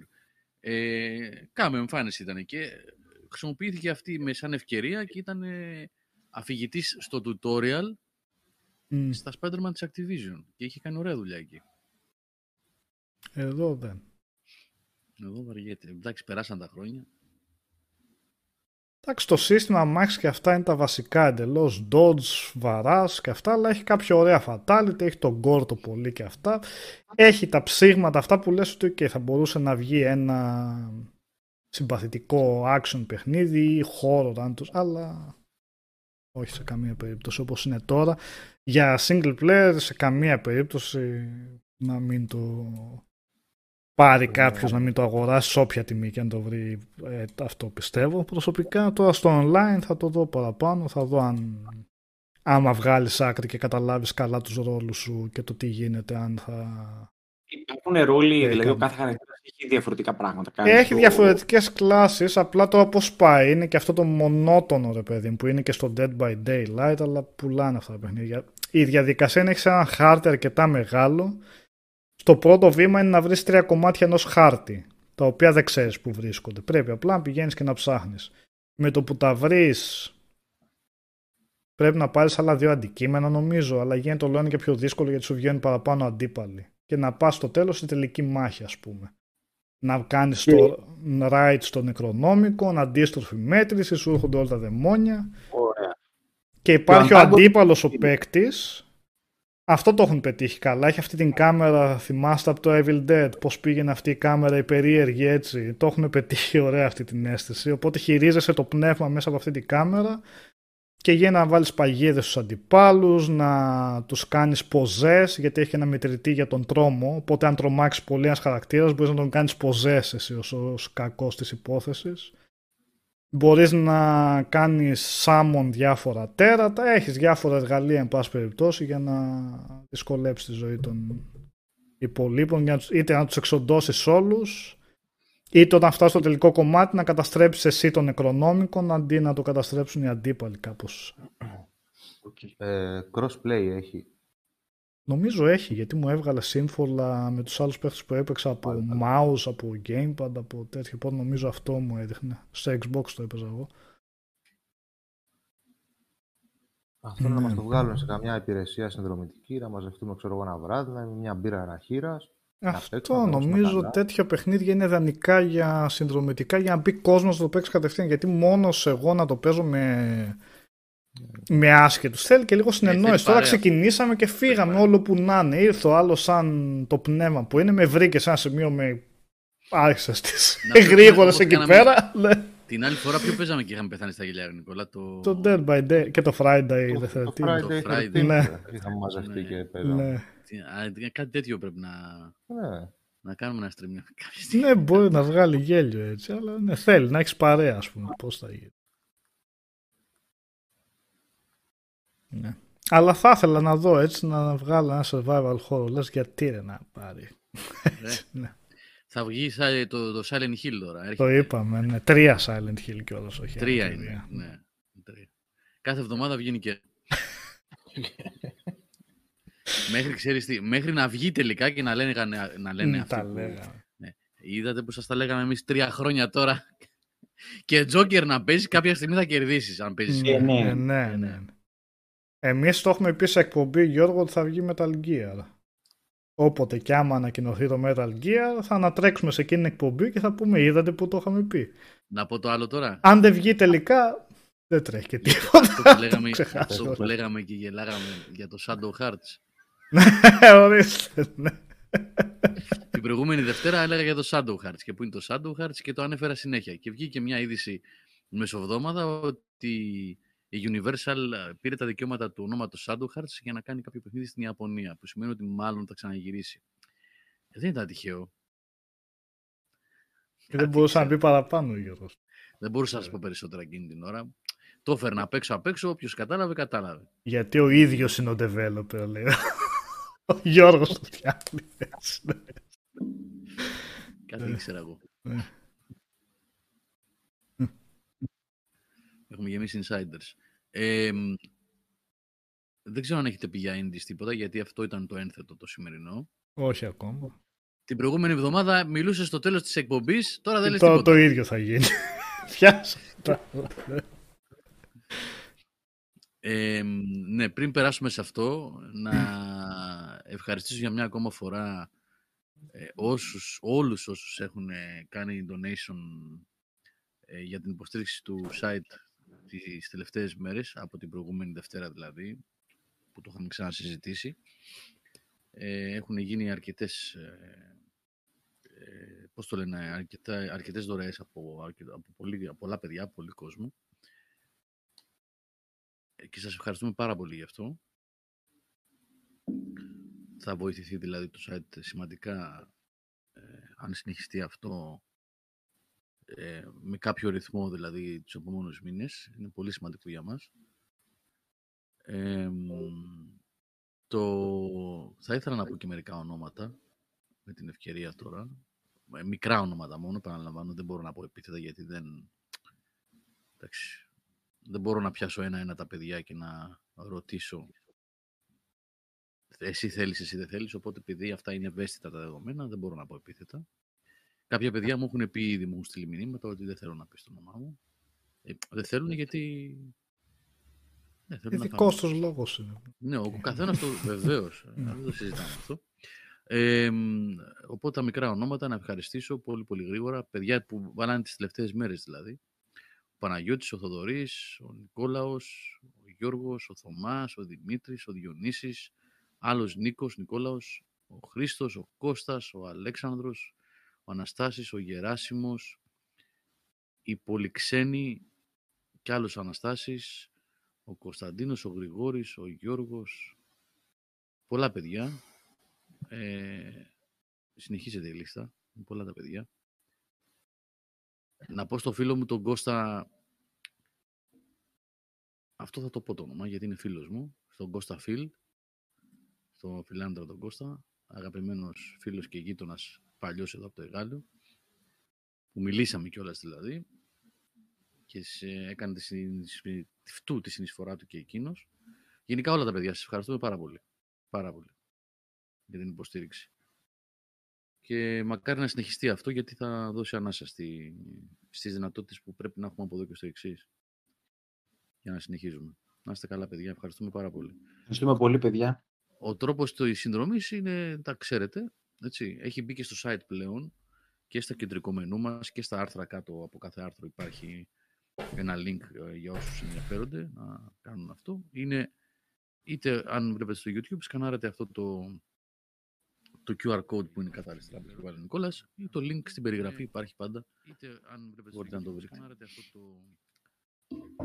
Δεν υπάρχει κάποιο όριο, παιδιά, γιατί αυτό είναι μηνιαίο το κόστος που πρέπει να υποστηρίξουμε. Οπότε δεν σας απασχολεί αυτό για, για όρια και τέτοια. Ε, υπάρχει ένα ποσό που πρέπει να δίνετε να δίνετε με, με αλφαγιώτα, όχι να δίνετε με ε εσείς, να αποδίδετε ε, για το hosting που πρέπει να, να καλυφθεί. Ε, Μας στηρίζει εδώ και πολύ καιρό η Webo2, τα παιδιά εκεί, ο Δημήτρης ο Γιουζέλης που έχει τη Webo2 και ο Πάνος που έχει αναλάβει το site που τρέχει στο development εννοώ από πίσω έτσι, ο Πάνος Φαρόπουλος. Καταπληκτικά παιδιά, αγαπάνε το Game Over πάρα πολύ και βοηθάνε πάρα πάρα πολύ, πάρα πολύ. Τους χρωστάμε πάρα πολλά το τελευταίο 1,5 χρόνο που δουλεύουμε μόνοι μας. Γιατί γουστάρουν ε, το site πάρα πολύ και την προσπάθεια που γίνεται. Ε, και μ- μπορεί με τα παιδιά αυτά να κάνουμε και άλλα πράγματα για το site, σύντομα. Ε, να τελειώσω λίγο με τις εξετάσεις εγώ γιατί τρώω χοντρό λούκι. Έχουμε διαγωνίσματα. Βασικά αυτή τη βδομάδα τελειώνουμε και από την άλλη ξεκινάω διαγωνίσματα τις προαγωγικές εξετάσεις ουσιαστικά μέχρι τις 9 Ιουνίου. Έχω λίγο ζόρι ε, και μετά το καλοκαίρι θα είναι πιο χαλαρό. Οπότε θα προετοιμάσουμε κάποια πράγματα άλλα που θέλουμε να κάνουμε και με τα παιδιά στο Web του. Ε, και όλο αυτό το πράγμα που συμβαίνει, δηλαδή η υποστήριξη από εσάς, η υποστήριξη από τα παιδιά από το Web του και η αγάπη που δείχνετε όλοι για την προσπάθεια του, που κάνουν τα παιδιά εδώ και τα υπόλοιπα παιδιά που δεν είναι στην εκπομπή, ε, βοηθάει πάρα πολύ. Ε, αυτά για τα donations και πάλι για μια ακόμα φορά ευχαριστούμε πολύ. Για το Σάββα που έγραψε ένα παιδί παραπάνω που ρώτησε, μιλέ- μιλήσαμε σήμερα το μεσημέρι να πήρε τηλέφωνο. Μια χαρά είναι. Δουλεύει πάρα πολύ. Ε, πάρα πολύ το πρωί μέχρι το βράδυ. Ε, μου είπε ότι μπορεί να έμπαινε σήμερα, αλλά τελ- δεν τα κατάφερε τελικά. Ε, ίσως και αυτό το μ, καλοκαιράκι που θα λασκάρει λίγο να είναι περισσότερο διαθέσιμος να, να συμμετέχει πιο πολύ. Το ανάποδο δεν συμβαίνει το Σάββατο. Το καλοκαίρι έχει δουλειά μέχρι και είναι πιο χαλαρός. Ε, τώρα κάνει και άλλες δουλειές. Α, ναι, εντάξει. Ναι. οι οποίες τελειώνουν το καλοκαίρι, δηλαδή είναι μ, άλλου τύπου. Δουλειές με το κτήμα έχει πάντα, ναι, το καλοκαίρι έχει πολλά. Αλλά έχει άλλες δουλειές. Τώρα δεν θέλω να τα πω δημοσίως, γιατί δεν ξέρω αν θέλω ο Σάββας να το πει. Ε, που το Ξέρω. καλοκαίρι μπορεί, ναι, μπορεί να είναι. Εσύ ξέρεις, ναι, καλά. Ε, μπορεί να είναι πιο λάσκα. Οπότε θα τον έχουμε ίσως περισσότερο. Λοιπόν, η εικόνα για τα events του Ιούνιου, λέει ο Tom Petty, τα είπαμε την προηγούμενη φορά. Είναι το, η παρουσίαση Microsoft, Microsoft ε, Bethesda ε, στις 12 του μήνα και την ίδια μέρα αργά μετά είναι το Summer Game Fest. Εκεί 12 Ιούνιου δεν είναι, θυμάμαι σωστά. Το ένα είναι 9 προς 10, αν θυμάμαι καλά. Α, 9 προς Ποιο 10. είναι; Αχα, αχα. από τα δύο όμως. Της Microsoft ή... Της Microsoft Summer. νομίζω 9 προς 10 και μετά είναι του Kili. Τέλος πάντων, εκείνες τις μέρες είναι, έχουμε ακόμα εβδομάδες μερικές, θα τα ξαναπούμε Ναι, έχουμε. και πιο αναλυτικά. Απλά σε, εκείνη το, τρι- σε εκείνες τις 3-4 μέρες είναι 9 με 12 Ιουνίου. Ε, ωραία, θα έχω τελειώσει και τις εξετάσεις, εγώ θα είμαστε άνετοι με αυτό το θέμα. Πολύ ζόρι παρεμπιπτόντως, παιδιά, ε, γιατί είναι η πρώτη χρονιά που, που γύρισα στο σχολείο εγώ, τα ξέρετε όσοι με παρακολουθείτε, και είναι, έπεσα στην περίπτωση ε, μέχρι πρότινος τα νυχτερινά λύκεια ήταν γενικό νυχτερινό λύκειο πηγαίνουν. Ήταν στο θέμα των προαγωγικών εξετάσεων πολύ πιο χαλαρά, γιατί πέφτανε θέματα που διάλεγαν οι εκάστοτε καθηγητές. Υπήρχε και μια βοήθεια προς τα παιδιά, ξέρω εγώ, γιατί οι άνθρωποι που πηγαίνουν σε περινό λύκειο, νυχτερινό λύκειο δουλεύουν, κάνουν, καταλαβαίνουν, έχουν κατανόηση. Από φέτος, η καταπληκτική κυρία Κεραμέως έβαλε τράπεζα θεμάτων και στα νυχτερινά λύκεια. Είχε αλλάξει όλο το σύστημα, που σημαίνει ότι δεν πρόκειται να μπει κανένας από νυχτερινά λύκεια σε πανεπιστήμια. Φιτριόλης, ε, απαντάω τώρα, είχα ξεκινήσει ήδη στην ερώτησή σου. Θα ήθελα πάρα πολύ να παίρνω του χρόνου, πρώτα ο Θεός να είμαι καλά, να δώσω πανελλήνιες για κάποια σχολή. Ναι, με αυτό το σχετικό ξεκίνησα. Αλλά έτσι όπως είναι οι συνθήκες, να έχουμε σχεδόν 99% την ίδια ύλη με τα πρωινά λύκεια. Με τα, με τα πιτσιρίκια δηλαδή. Που και άλλες δυνατότητες έχουν άλλο μυαλό και άλλο χρόνο κυρίως να διαβάζουν και να κάνουν τα φροντιστήριά τους, να προετοιμάζονται όταν υπάρχει συναγωνισμός για θέσεις σε ένα πανεπιστήμιο ενός 40, 50, 55 που δουλεύει όλη μέρα, πηγαίνει 5 ώρες σχολείο, δεν προλαβαίνει να διαβάσει και πρέπει να δώσει την ίδια ύλη και να πιάσει τα ίδια μόρια με τα παιδιά, τους αριστούχους των σχολείων που έχουν τα φροντιστήριά τους, το χρόνο να διαβάζουν. Καταλαβαίνετε, δεν είναι εύκολο πράγμα, οπότε ε, τα πράγματα έχουν δυσκολέψει πάρα πολύ. Δεν ήταν έτσι μέχρι πέρσι για τα εσπερινά λύκεια. Από εδώ και φέτος όμως, από, συγγνώμη, από φέτος και μετά, ε, έχει μπει σε αυτό το πλαίσιο. Οπότε, δύσκολα τα πράγματα. Είναι δύσκολα ακόμα και για τις προαγωγικές παιδιά, έτσι. Θα πέσουν θέματα από τράπεζα θεμάτων που δεν ε, μπορούν να επέμβουν οι καθηγητές. Η ύλη είναι πάρα πολύ, χρειάζεται πάρα πολύ διάβασμα. Δύσκολα τα πράγματα. Δύσκολα. Τέλος πάντων, α δούμε. Θα παλέψουμε. Κάθε εμπόδιο για να, προσπερνάμε, για να το προσπερνάμε είναι φτιαγμένο. Λοιπόν, πάμε στο θέμα μας. Νικόλα. Λέω Νικόλα γιατί ο Νικόλας είναι ο, ο άρχον των Ίντις. Έχει Τι- κάνει συντριβή. Τι θα προλάβουμε να πούμε τώρα βέβαια. Ε, εντάξει, 11.30 είναι, έχουμε λίγη ώρα. Έχουμε, ναι. Εγώ, παιδιά, σας αφήσω γιατί είμαι πρωινός αύριο. Ω, Ήρθε η ώρα μου. Φαλαφέης. Ε, πια, ε, τελειώσανε τα ψέματα. Εντάξει, λίγο να επανέλθω και εγώ σε ένα αριθμό. Δεν είμαι 7 ώρα το πρωί, αλλά είμαι 9. Αλλά εντάξει, είμαι λίγο από την Κυριακή λίγο δισταγμένος. Καλή συνέχεια στην εκπομπούλα και Γεια σου, Νικολάκη. εδώ είμαστε. Φιλιά πολλά, ρε παιδιά. Α, δεν Καλό τα βράδυ. λέμε. Νίκο. Bye. Δεν Ε, ήρθε, πάει, ρε παιδί, Νίκο. δεν ήρθε. Λοιπόν, για τα indies να ξεκινήσουμε. ε, ο Νικόλας θα το πάρει. Κάτσε να φτιάξουμε. και- Ναι. Ε, ο Φιδριόλης για τον Πλωμαριτέλη το είπε αυτό. Ο διευθυντής είσαι πήγαινε πιο αργά. Ε, λοιπόν, ε, Πού να το πάρουμε Μιλώντας τώρα; για τα- Ναι, πες. Ναι. Ναι. να, να κάνω μια εισαγωγή εγώ, γιατί είναι ιδιαίτερη περίπτωση τα indies. Έχουμε ξαναμιλήσει πολλές φορές, έχουμε καλύψει ο Νικόλας ως επιτοπλίστων και, πολλ- και τα υπόλοιπα παιδιά που πέφτουν στα χέρια τους κατά καιρούς, πολλά indies. Ε, είναι πολύ δική κατηγορία και νομίζω ότι ήρθε πάνω στην κατάλληλη στιγμή. Δεν ξέρω αν είναι αυτοεκπληρούμενη προφητεία ή ήταν απλά μια σύμπτωση. Δηλαδή, αν τα indies εδραιώθηκαν στην αγορά επειδή η βιομηχανία ε, αποφάσισε να αποτραβηχτεί από τις μικρότερες κατηγορίες παιχνιδιών ή αν η βιομηχανία είδε ότι ε, υπάρχουν τα indies πλέον οπότε αποφάσισε ότι ένα κενό τέτοιο έχει καλυφθεί από αυτούς τους developers και δεν την ενδιέφερε πλέον να ασχολείται με αυτά. Τι θέλω να πω; Η μεγάλη σημασία που έχει ε, η indie κατηγορία, γενικά η όλη αυτή, το όλο αυτό κίνημα των μικρών developers, είτε είναι ένας, δύο άτομα, είτε είναι 10-15, ε, ήρθε και τέριαξε την κατάλληλη στιγμή για να καλύψει ένα πολύ σημαντικό κενό των, των μεσαίων παιχνιδιών που τα τελευταία χρόνια πλέον από τους μεγάλους publishers δεν υπάρχουν. Μμ. Όταν λέω τα μεσαία παιχνίδια, εννοώ τα παιχνίδια που δεν είναι Gears, που δεν είναι Uncharted, που δεν είναι Forza, που δεν είναι Gran Turismo, ε, που δεν είναι Assassin's Creed, που δεν είναι Final Fantasy. Ε, τα τα παιχνίδια κατά που διαστήματα, τα sticks που βγαίνουν, ε, τα... Ναι, αυτό έχεις που λέγει ο κάτι- Νίκος, το Vampire, τέτοια πιο ενδιάμεσα, αλλά το οποίο Κυρίως βέβαια από είναι- Ευρώπη ναι. έρχονται αυτά. Κυρίως από publishers και Ευρώπης τα οποία που είναι δεν πολύ έχουν- λιγότερα πλέον. Ναι. Ναι, Γιατί εννοεί υπάρχουν ακόμα, αλλά σε καμία περίπτωση στο, βαθμό, στη- στο ρυθμό που βγαίνει, στην πυκνότητα Καμία σχέση. με τα προηγούμενα Καμία σχέση. χρόνια.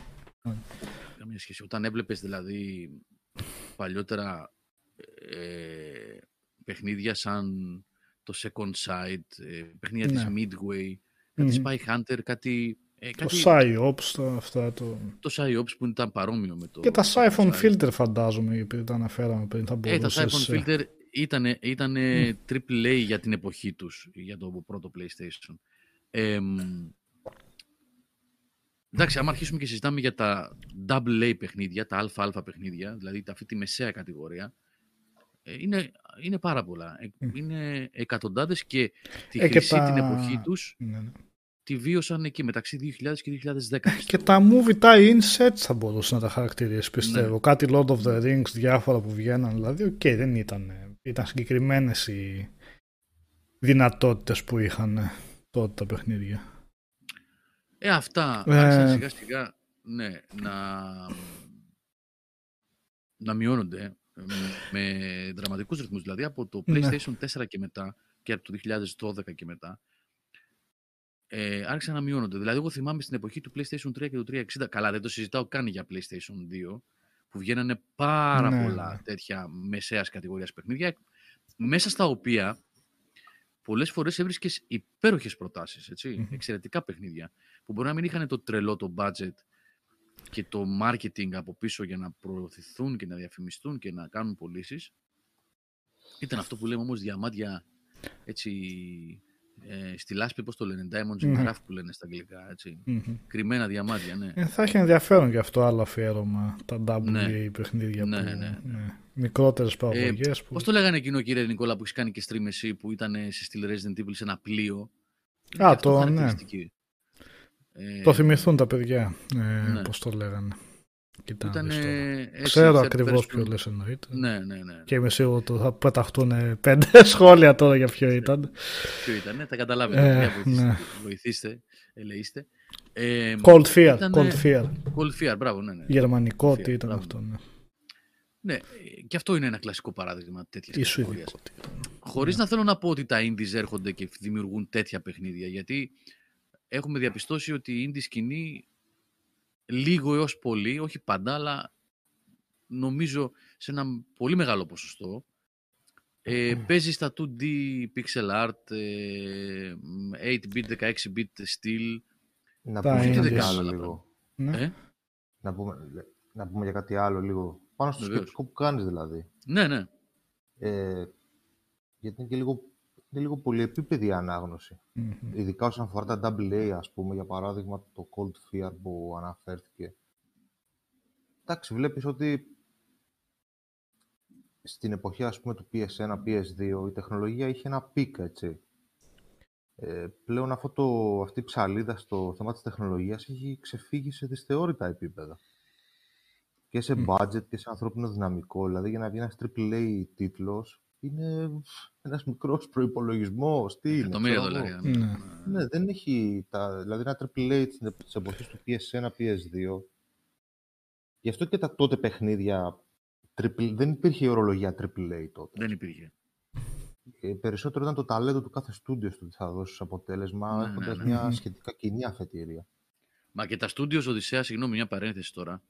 Τα Ναι. studios εκείνης της εποχής με την εξαίρεση τη Square που είχε 400 άτομα προσωπικό για το Final Fantasy 7 Ναι.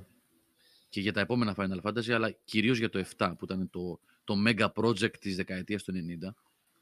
Ε, ακόμα και τα studios της Sony ε, που δουλεύανε Wipeout, που δουλεύανε σε iPhone Filter, δεν ήταν studios των 300 και 400 ατόμων και των 600 ατόμων προσωπικού. Μμ. Ήτανε 40, 50, 60 άτομα. Εκεί ήταν δηλαδή. Δεν πήγαινε παραπάνω. Αυτό το πράγμα ε, γιγαντώθηκε πάρα πολύ από το PlayStation 2 και μετά και από το 2003-2004 και μετά. Άρχισαν να μεγαλώνουν, να γίνονται επενδύσεις, να προλαμβάνεται προσωπικό, να παίρνουν γραφεία, ειδικά στην Bay Area, στην ε, δυτική ακτή των Ηνωμένων Πολιτειών, που είναι η μέκα του development στην Αμερική, που είναι η Santa Monica Studio, που είναι το Santa Monica Studio μάλλον, που είναι η Naughty Dog, ε, που είναι τα γραφεία της Activision, ε, Infinity Ward, έτσι, που είναι όλοι αυτοί, η Insomniac, είναι όλοι σε αυτή την, το τόξο, μεταξύ Μμμ. Σαν Φρανσίσκο και Los Angeles δηλαδή. Ε, εκεί πέσανε πολλά λεφτά στη δεκαετία του 2000, από το PlayStation 2, από τα τέλη του PlayStation 2 και μετά. Ε, οπότε έχεις απόλυτο δίκιο σε αυτό που λες, ότι η ψαλίδα άνοιξε περνώντας τα χρόνια.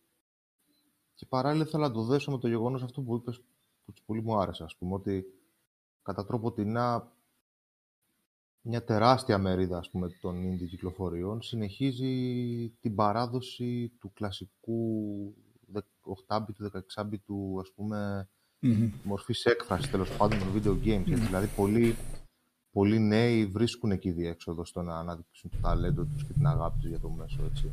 Είναι πολύ σημαντικό.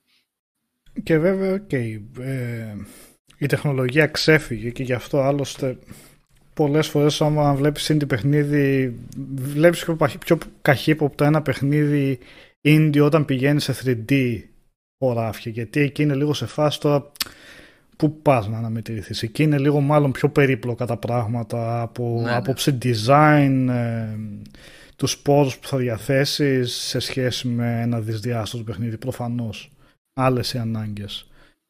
Αλλά πέρα από αυτή την ψαλίδα βγήκαν και πολλά εργαλεία στο μεταξύ για να βοηθήσουν ε, την indie Σωστά. σκηνή. Πολύ Βγήκε η σωστό. Unity, βγήκε ακόμα και τα πιο αδύναμα τα ε, RPG Maker, Game Engine και όλα αυτά που είναι πολύ απλές μηχανές γραφικών. Θέλει βέβαια πάλι εννοείται όλα αυτά θέλει εξοικείωση για να μπορέσεις να τα ξεζουμίσεις.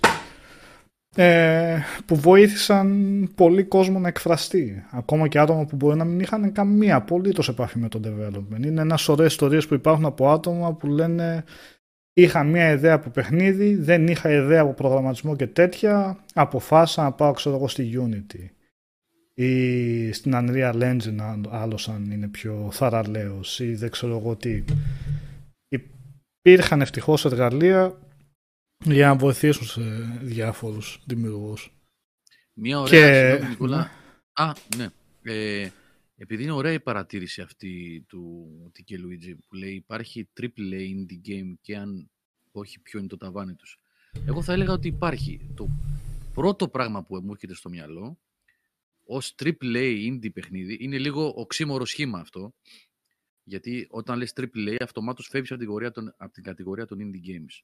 Γιατί το indie game σημαίνει χαμηλό budget, μικρή ομάδα, υπάρχει ένα, ένα σαφής διαχωρισμός, γιατί Μμμ. κάπως πρέπει να κατηγοριοποιηθούν αυτά τα πράγματα. Ναι, ναι.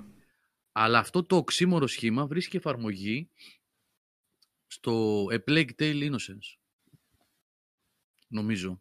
Νομίζω ότι είναι ένα παιχνίδι που είναι φτιαγμένο από μικρή ομάδα γιατί ε, το... Είναι λίγο στα όρια εκεί. Δεν ναι, είναι, είναι, στα- δεν είναι, είναι 30-40 Δεν το λες. άτομα πρέπει να είναι εκεί πέρα. ναι, είναι στο, όριο. ναι, δεν είναι μεγάλο στούντιο. Μμ. Ένα Όχι, μικρό ναι. στούντιο στη Γαλλία κάπου. Δηλαδή ένα, Μμμ. δεν είναι κάτι ας πούμε, δεν είναι η, η Quantic Dream Ναι, όχι, εντάξει, σίγουρα. Ναι. που έχει 150, έχω πάει στα γραφεία τους, 150-200 άτομα ας Ναι. πούμε. Όταν είσαι στα 30-40, το λες οριακά indie, Μμμ. οριακά, οριακά, έτσι. Γιατί είπαμε, indie είναι, μπορεί να είναι ένας, δύο, μπορεί να είναι 5, 10, 15. Αλλά από την άλλη, το Asobo Studio, ε, δεν μπορείς να το πεις μεγάλο στούντιο που κάνει μεγάλες Ναι. παραγωγές. Όμως, είναι αυτό που είπε ο Νικόλας προηγουμένως, ένα 3D παιχνίδι, που όχι μόνο είναι ένα 3D παιχνίδι που τα πήγανε πολύ καλά, γιατί βγήκε και καλό παιχνίδι, τεχνολογικά, έδωσε και μαθήματα. Μμμ. Ναι, Έτσι. και με δικιά τους μηχανή γραφικών. Είχαν, ε, έχουν πολύ Ναι, ταλέντο. Ναι. Και το ταλέντο το πολύ βέβαια φαίνεται σε πολλές περιπτώσεις. Φαίνεται τεράστια διαφορά όταν μια ομάδα το έχει ακόμα... Ακόμα και ένα άτομο. Υπάρχουν πολλές περιπτώσεις που είναι ένα μόνο άτομο και λες τι κατάφερε. Δηλαδή συνεχίζω και λέω σαν παράδειγμα το Ghost of a Tale ναι. ε, που το έκανε άνθρωπο Με που τον δεν Νίκη. είχε ιδέα, ναι, που δεν είχε ιδέα από προγραμματισμό ε, κιόλας. Ε, βέβαια λειτουργούσε, ε, ε, δούλευε στην Universal νομίζω σε animations, αλλά σε animations ήταν άλλος τομέας. Γι' αυτό άλλωστε φαντάζομαι το παιχνίδι έχει και τόσο καλά animations και τόσο ωραία αισθητική έχοντας πριν την πείρα από διάφορα γνωστά animations. Αλλά μ, αν δείτε το αποτέλεσμα για μισό λεπτό το έχω και σε βίντεο κάπου εδώ ε, φαίνεται το ταλέντο ότι ναι υπάρχουν περιπτώσεις 3D παιχνιδιών που μερικοί το έχουν ας πούμε. Τα καταφέρουν πολύ καλά σε αυτό. Απλά είναι εξαιρέσεις για μένα στον κανόνα. Ε, στο Stalker όχι δεν νομίζω να ήταν λίγοι. Ε, και ε, φαίνεται το μεράκι εδώ πέρα. Φαίνεται βέβαια από εκεί πέρα ότι σε άλλους τομείς δεν μπορούσε να απε- να απεξέλθει η μουσική. Δηλαδή η MIDI που είναι ότι λείπουν φωνές είναι άλλα πράγματα που μαρτυρούν ε, την indie φύση του παιχνιδιού. Αλλά παρόλα αυτά μιλάμε για ένα πανέμορφο, πανέμορφο παιχνίδι. Ε, και αυτό που είπες ε, Γιώργο τώρα και για τα budget και αυτά μερικές φορές συγχαίρομαι και λέμε επειδή έχει έναν μεγάλο publisher μπορεί να έχει από πίσω ένα παιχνίδι. Ε, δεν σημαίνει αυτομάτως πάντα ότι έχουν πέσει και τα πολλά λεφτά. Όταν έχει κάποιος ένα publisher από πίσω μπορεί απλά να κάνει το marketing. Δηλαδή δεν είναι κάτι το οποίο είναι αμιλητέο βέβαια αλλά Ναι, πάλι έγραψε- μιλάμε ότι την ε, βασική ε, ευθύνη του παιχνιδιού και την ανάπτυξή του μπορεί και πάλι να την έχει μια μικρή ομάδα ανεξάρτητα αν πίσω μπορεί να έχει ένα publisher δεν αν- Αυτό και, είναι και μια να παραμένει ανεξάρτητος έτσι να παραμένει. Για- Για το Little Nightmares που είναι παράδειγμα. ναι, του, γιατί ναι έγραψε κάποιος ακριβώς Πάνω, ναι.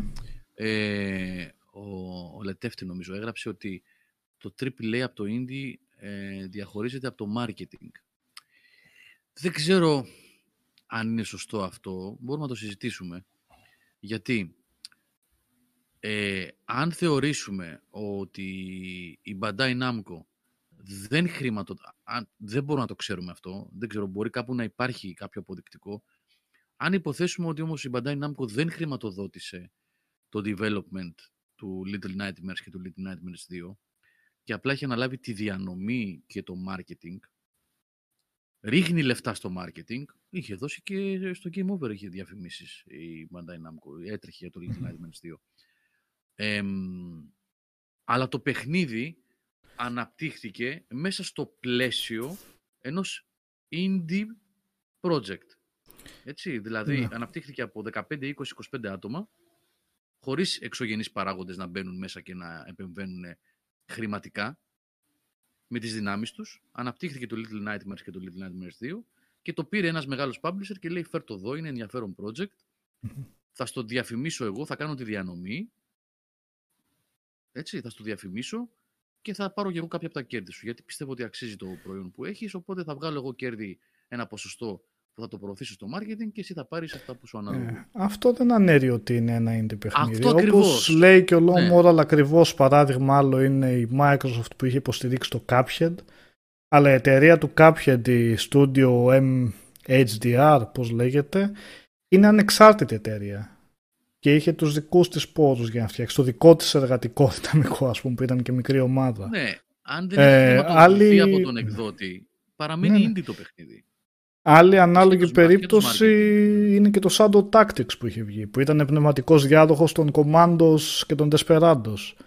Το είχε κάνει μη μη μη Productions και είχε ως publisher την Dade- Daedalic Entertainment. Αλλά όλη την ε, ευθύνη της ανάπτυξης του παιχνιδιού και του budget του παιχνιδιού την είχε η ίδια η εταιρεία.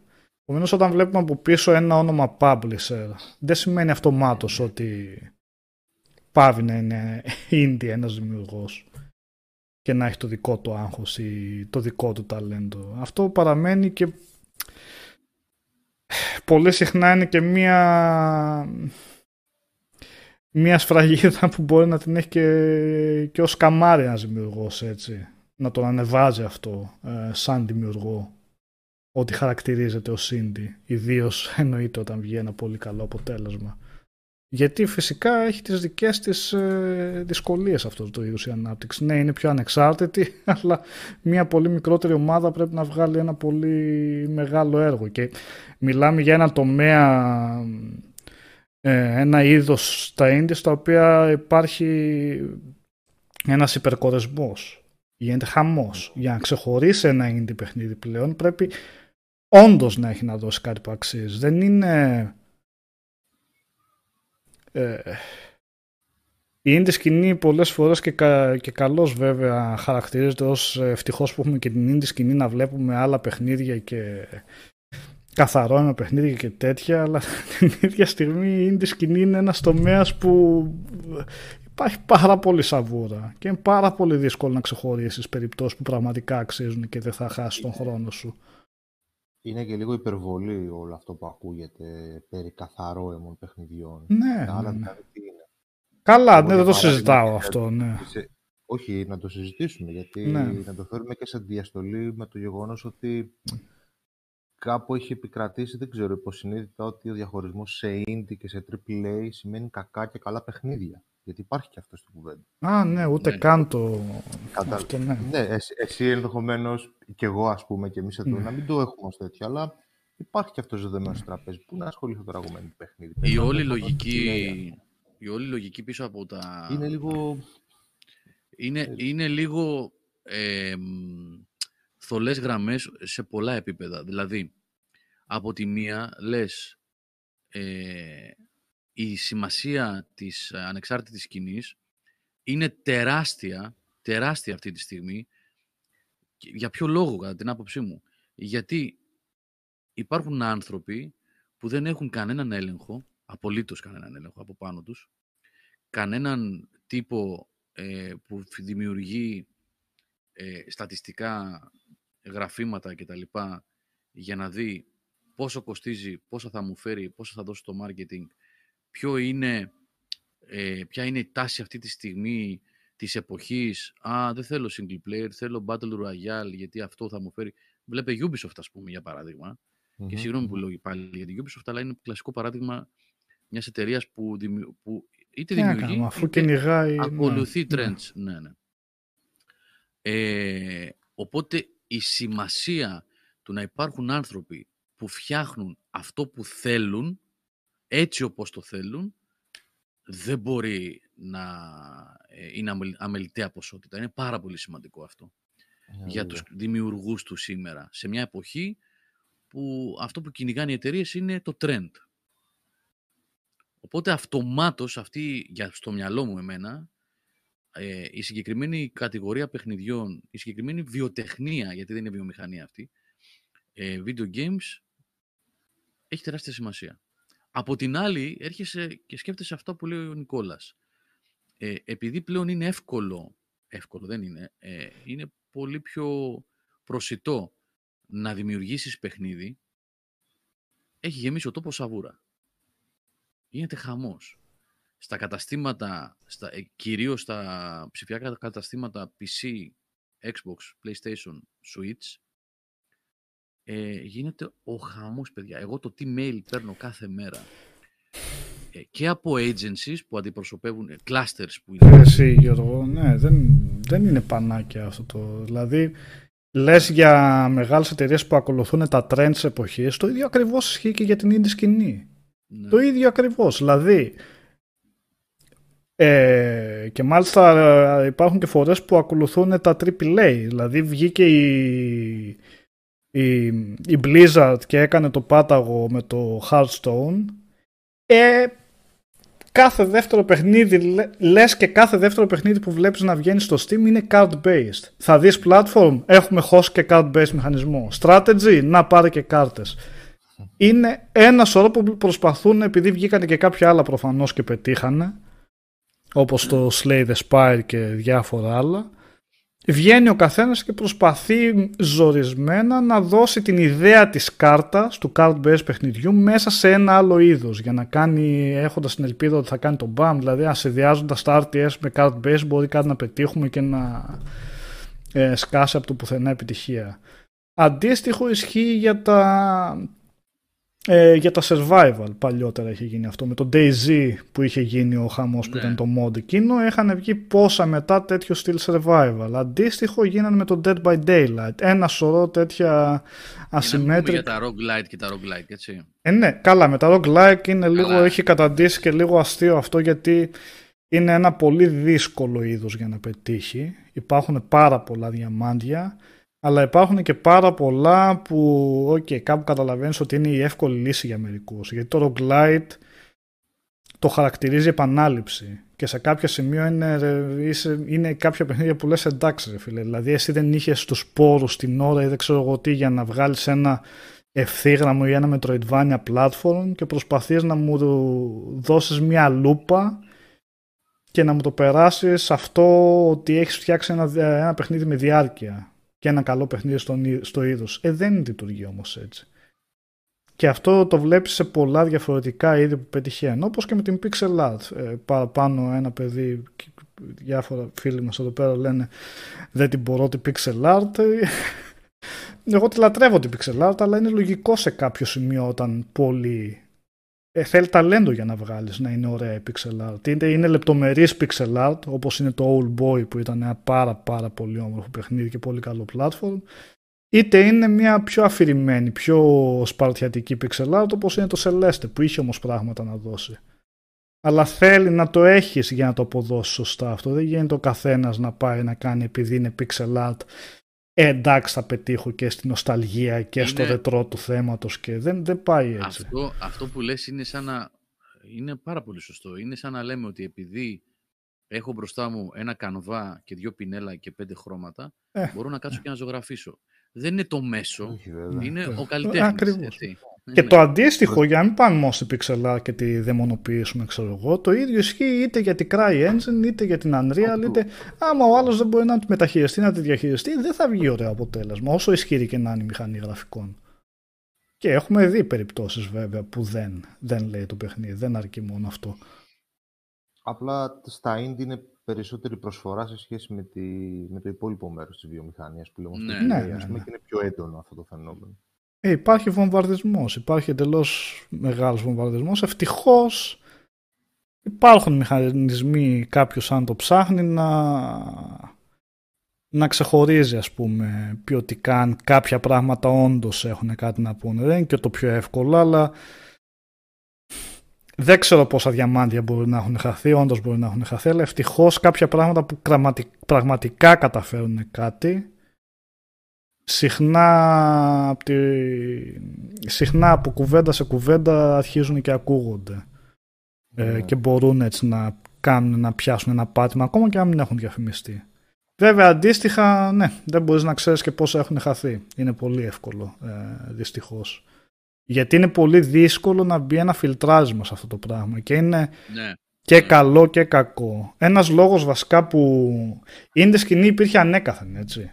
Το Doom θα μπορούσε να το πει κανείς Cindy. Δηλαδή πώς είχαν, Ε, ξεκινήσει, ποιο- πώς είχαν ξεκινήσει ο Κάρμακ με τον Ρομέρο για να το φτιάχνουν.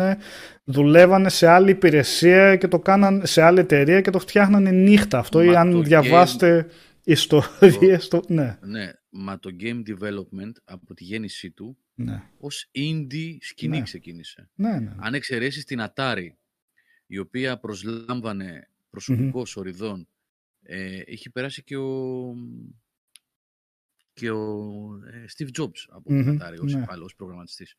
Ε, μ, αν εξαιρέσει την προσωπικό, είχε δηλαδή δεκάδες, εκατοντάδες άτομα που γράφανε παιχνίδια συνέχεια εκείνη την εποχή, το gaming έτσι ξεκίνησε. Σε γκαράζ, δύο, τρεις, τέσσερις, πέντε τύποι, έτσι γράφανε κώδικα της εποχής. Κάνανε Είχαν πριν τις ξεκινήσει δισκέτες μόνοι τους και τις στέλνανε μόνοι τους ταχυδρομικά. ναι, ναι, ναι, ναι, ναι, έτσι ξεκίνησε. Οπότε δεν είναι κάτι καινούριο. Είναι μια φυσική συνέχεια της α- απαρχής των video games που είχε χαθεί για ένα διάστημα Ναι. και ήρθε και βρήκε πάλι τη θέση της σε νέο πλαίσιο πλέον. Έτσι, σε, Ε, σε αυτή, ένα την, κομμάτι.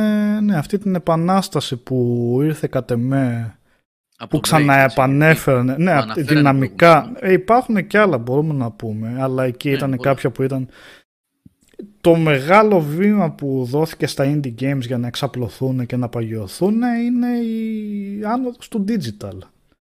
Δηλαδή μέσω των ε, ψηφιακών μαγαζιών είναι εκεί που βρήκαν ε, πλεονέρισμα όλοι αυτοί οι developers για να μπορέσουν να φανούν. Μέσα από το retail δεν γινόταν.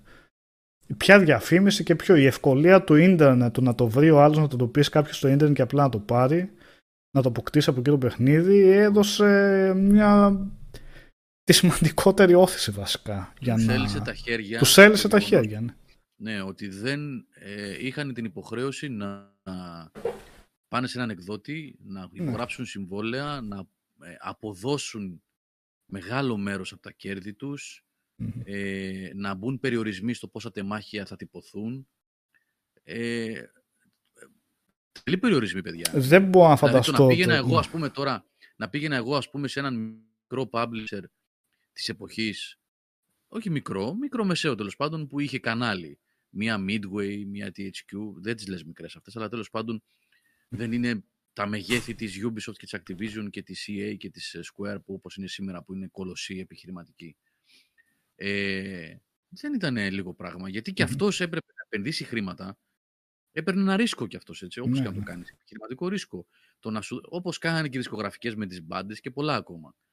Ε, το να πάρω εγώ ένα παιχνίδι, να δώσω λεφτά, να τυπωθούν manuals, να πάει στο εργοστάσιο στην Αυστρία που φτιάχνουν DVD, CD αναλόγως την εποχή. Ε, τα προβλήματα ήταν πολλά. Έχεις απόλυτο δίκιο σε αυτό που λες, ότι η επανάσταση της δι- ψηφιακής διανομής, τα ψηφιακά καταστήματα δηλαδή, έλυσε τα χέρια και έδωσε το βήμα σε αυτή τη σκηνή Ναι. να απογειωθεί. Ο Λετεύτε λέει επανάσταση με δύο πράγματα, Xbox Live Arcade και crowdfunding. Εγώ πιστεύω πρώτα τα ψηφιακά. Το crowdfunding αργότερα έδωσε ένα παραπάνω βήμα σε διάφορες ε, περιπτώσεις, αλλά είναι πάρα πολλά τα πολύ καλά παιχνίδια που δεν χρειάστηκαν το Kickstarter. Καταρχήν και το Kickstarter βασικά και όλα αυτά τα crowdfunding λειτουργήσαν ακριβώς επειδή υπήρχε και τα digital, τα, τα μαγαζιά.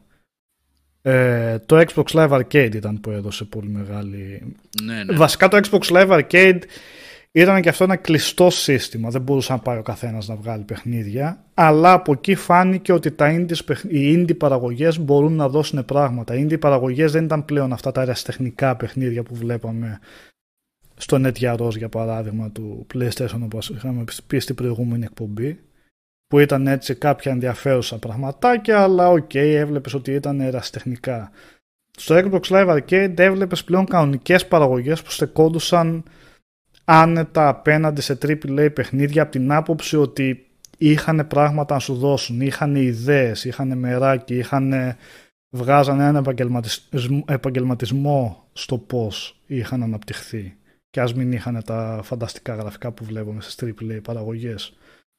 Και βέβαια μετά απογειώθηκε αυτό το πράγμα μέσω του Steam. Ε, τώρα παιχνίδια το Xbox Live Arcade ε, και πιο πριν υπήρχαν βέβαια. Εγώ ας πούμε το πρώτη, πρώτη περίπτωση που έβαλα εδώ και στο βίντεο indie παιχνίδι που μου είχε κάνει εντύπωση πριν Steam, πριν Xbox Live Arcade και αυτά ήταν το Uplink της ε, Introversion Software που σε έβαζε στο ρόλο ενός hacker και αυτό είχε απλά από εδώ και από εκεί το έβρισκες μέσω ίντερνετ. Οι ίδιοι οι τύποι έβγαλαν αργότερα το Darwinia ε, ένα περίεργο, ένα ε, ιδιόμορφο RTS και ένα από τα πρώτα third party παιχνίδια που είχε βγει στο Steam. Και αρχικά δεν θέλανε να το βγάλουν στο Steam γιατί θεωρούσαν ότι είναι παράλογο να βγάλουν ένα παιχνίδι σε μια άλλη πλατφόρμα και να δίνουν ποσοστά αντί να το δίνουν στο δικό τους το site. Ευτυχώς για τους ίδιους το δώσαν στο Steam και είδαν ξαφνικά ότι οι πωλήσεις που κάνουν εκεί πέρα ήταν κατά πολύ περισσότερε από το προηγούμενο τους παιχνίδι, το Uplink ε, ή ποια άλλα είχαν βγάλει πιο πριν. Ήταν ξαφνικά έβλεπες μια ενοποιημένη πλατφόρμα εκεί πέρα που ήταν πιο εύκολο να βρει ο καταναλωτής, είναι πιο εύκολο να μπει σε ένα τέτοιο ψηφιακό μαγαζί από το να ψάχνει ξεχωριστά σελίδες του κάθε developer για να, για να βρει το παιχνίδι ε, που μπορεί να θέλει. Ε, από εκεί πέρα υπάρχουν πολλές περιπτώσεις, εντάξει πάρα πολλά τα παιχνίδια και πριν ακόμα γίνει το ξέσπασμα του Xbox Live Arcade, πριν δηλαδή το Xbox Live Arcade ή κάπου εκεί ήταν και το Mountain Blade που είχε βγει εκτός το Xbox Live Arcade βέβαια και ήταν ένα indie παιχνίδι, τρισδιάστατο και αυτό, από την Τουρκία έχει γίνει από δύο άτομα μόνο ε, στρατηγική, στο οποίο ξαφνικά σου λέει και τι κάνουν δύο άτομα εδώ πέρα. Έχουν ιδέες, ναι, δεν έχουν. Η μηχανή, τους, η μηχανή γραφικών τους είναι λίγο παροχημένη, αλλά κοίτα να δεις που μεταφέρουν το πεδίο της μάχης και το grand strategy σε εξαιρετικό βαθμό και σε εθιστικό. Ε, αλλά ναι, το μεγάλο μπαμ που τα έφερε κανονικά στο προσκήνιο έγινε μάλλον με το Xbox Live Arcade από όπου και να το δεις δηλαδή και διαφημίστηκαν και πολύ δυνατά παιχνίδια το Braid που είπες ε, Γιώργο ε, έχεις mute ναι συγγνώμη ε, προφανώς και υπάρχουν πολλά ακόμα και πριν το Braid Υπάρχει και, το Cave Story που αναφέρει εδώ πέρα και ο ναι. Low Mo. Υπάρχουν πολλές. Ναι. Α, το Braid όμως νομίζω ότι ήταν ορόσημο. Δηλαδή το Braid ήταν αν δεν με απατάει η μνήμη μου, το πρώτο indie παιχνίδι που έγινε τόσο τόσο διάσημο. Δηλαδή μιλούσε πολλοί κόσμος για τον Braid. Ε, ότι κοιτάξτε να δείτε ένας, δύο, πώς ήταν. Ένα, ένας, ένας, ο Jonathan Blow. Ένας, ναι. Ένα ε. άτομο έφτιαξε αυτό το υπέροχο παιχνίδι και είχε και ωραίο εικαστικό που ήταν σαν. Δύο, ναι, έχεις δίκιο, έχεις δίκιο. Γιατί ήταν αυτός που είχε την ιδέα και ο άλλος που έκανε το εικαστικό, το έντισε, ναι. Ναι. Ε, ε, και το παιχνίδι με το χρόνο που είχε και τα λοιπά, που γύριζε στο χρόνο πίσω και τα σχετικά. Για να είχε έξυπνες ιδέες, δεν είχε σε τίποτα να του ζηλέψει από άλλα δυσδιάστατα πλατφόρμα, το εικαστικό. Από, τους, από το ότι έβαζε κάτι καινούριο στο παιχνίδι. Πανέξυπνη γρήφη. Και ήταν το θέμα ότι το φτιάξαν δύο άτομα μόλις και ήταν ε, επιτυχία από άποψη βαθμολογιών, πολύ ψηλές βαθμολογίες ναι. και οικονομικά πούλησε πάρα πάρα πολύ το εκατομμύριο από ό,τι θυμάμαι ε, το ξεπέρασε. Οπότε έδωσε κάποια σημάδια στη βιομηχανία και σε άλλους επίδοξους δημιουργούς ότι κοιτάτε, μικρές ομάδες μπορούν να πετύχουν. Μικρές ομάδες μπορούν να πετύχουν όχι και από άποψη χομπίστικη, από άποψη ότι μπορεί να το κάνει ο άλλος κανονικά full time δουλειά, να βγάλει παιχνίδι και να αυτή να είναι η δουλειά του, χωρίς να χρειάζεται να μπει σε μια μεγάλη εταιρεία για να το καταφέρει αυτό. Αρκεί να έχει καλές ιδέες, και ταλέντο και να γνωρίζει που φτάνουν οι δυνατότητές του ώστε να βγάλει ε, το όραμά του που έχει ε, όπως, όπως το αξίζει ας πούμε γιατί δεν χρειάζεται όλα τα παιχνίδια να είναι 3D πανέμορφο ήταν το Braid σε καμία περίπτωση δεν θα μπορούσα να το φανταστώ τρισδιάστατο ας πούμε που ήταν και τότε η ε, μόδα της εποχής εννοείται και ούτε χρειάζεται όλα τα παιχνίδια να είναι για όλους έτσι. Ε, και το αυτό, κάθε ναι. ένα από αυτά βρίσκουν το κοινό τους ας πούμε και διαδίδουν. Ναι. Ε, και αυτό ήταν ένα πανέξιμο παιχνίδι. Ο δημιουργός αργότερα μας έδωσε και το The Witness και άλλη μια φορά τα κατάφερε. Πολύ καλό παιχνίδι puzzle. Ε, και σε αυτή την περίοδο βέβαια, τώρα μιλάμε για 2009 το Braid. Ε, και το Castle Crashers είχε βγει πιο πριν, αν το θυμάστε, Ναι, το 8. Ε, που και αυτό έκανε, πέτυχε τρελά νούμερα πωλήσεων. Αυτό beat'em up ήταν ε, ε, αυτό το ξέρετε τώρα, δυσδιάστατο όλο αυτό σαν τα Cadillacs and Dinosaurs και όλα αυτά που μπορείς να πηγαίνεις πάνω κάτω ξέρω εγώ. Ε, και βέβαια άλλα σημαντικά παιχνίδια αυτή την περίοδο ήταν και το Limbo που έδωσε και αυτό από τη Δανία που έγινε αυτό Xbox Live Arcade και πάλι αυτό που άφησε το δικό του αποτύπωμα ως κάτι έτσι ένα παιχνίδι με καλλιτεχνικές ανησυχίες, ιδιαίτερα με το ασπρόμαυρο του στοιχείο που είχε και την απλότητα που είχε κιόλας. Και πέτυχε πάρα πολύ. Ε, αυτή την περίοδο ήταν να, και το Super Meat Boy που είχε βγει. Ήταν αυτό το τρίπτυχο βασικά. Ήταν το Braid, το Super Meat Boy και το Fez που είχαν βγει και στο ντοκιμαντέρ Το και Fez, είχαν ακουστεί ναι. πολύ Ναι. ε, που όλα αυτά είχαν σαν κοινό χαρακτηριστικό το πόσο μικρή ήταν η ομάδα δηλαδή και τα τρία δύο άτομα είχαν που τα αναπτύξανε από δύο άτομα ε, και τα τρία είχαν πολύ καλές ιδέες οι δύο στο Fez και το Braid εντάξει το Super Meat Boy ήταν πιο τυπικό platform και το Fez όμως είχε πάρα πολύ ωραία ιδέα και πολύ πρωτότυπη. Δηλαδή το δυσδιάστατο που όμως μπορούσες να περιστρέψεις σαν κύβο. Ε, το δι- τρισδιάστατο είπα ή τι, τι είπα. Τυπικό Δυσδιάστατο το Super Meat platform. Boy. Μμ. Τυπικό το Super Meat Boy. Σε σχέση με τα άλλα ήταν το platform. δηλαδή. Από εκεί Δεν πέρα το ήταν δίνεις ε, Το το ανέβασες σαντιστικό. εγώ Το, Το, ε, ναι, δηλαδή, το επίπεδο τυπικό ναι, ένα, δεν το συζητάω. ε, ναι. Ξέρω εγώ, jumps με το Donkey Kong, ας πούμε. Ναι, Που ήταν όχι, το ναι, παιχνίδι λέω από στα άποψη λεπτά. gameplay ιδεών. Γιατί το Braid σου έβαζε το παιχνίδι με το χρόνο, το Fez σου έβαζε με τις τρεις διαστάσεις, το Super Meat Boy ήταν σε πιο έτσι γνώριμα platform στο μονοπάτια, δευτερόλεπτο. αλλά πέτε με, πέθανε στο δευτερόλεπτο. Είναι φοβερά, φοβερά απαιτητικό παιχνίδι. Ε, οπότε αυτά τα τρία μ, βοηθήσανε πάρα πολύ στο να δείξουν ότι η indie σκηνή μπορεί να φέρει ε, εμπειρίες που μπορούν να τραβήξουν τα βλέμματα και μπορούν να πετύχουν ε, και οικονομικά. Δηλαδή πέρα από την ίδια την αξία των ίδιων των παιχνιδιών νομίζω έχουν και αξία Αυτό είναι. ως ε, έμπνευση σε άλλους δημιουργούς να ακολουθήσουν ίσως αυτό το δρόμο. Ε, Νομίζω ότι αυτό είναι το πιο σημαντικό που μένει από όλη αυτή τη συζήτηση. Ε, προφανώς, παιδιά, και δεν κάνουμε απαρίθμηση ε, και ονοματολογία τώρα, ποια είναι καλά και ποια όχι. Τώρα είπαμε 5-6 τίτλους που είναι αυτά τα σημεία αν- αναφοράς που δημιούργησαν την επανάσταση. Υπάρχουν εκατοντάδες πολύ καλά indie παιχνίδια. Αλλά νομίζω η ουσία του πράγματος είναι αυτό ότι είναι μια, ε, ένα κίνημα πλέον το οποίο ε, έχει να δώσει, ε, δίνει κέρδος δηλαδή σε όλους. Δίνει κέρδος γιατί υπάρχουν άνθρωποι που εκφράζονται μέσα από αυτό χωρίς περιορισμούς. Για μένα είναι πάρα πολύ σημαντικό αυτό. Μμμ. Χωρίς εταιρικούς περιορισμούς γιατί δεν θα μου φέρει αυτά που περιμένω, γιατί δεν είναι το trend της εποχής, οτιδήποτε άλλο.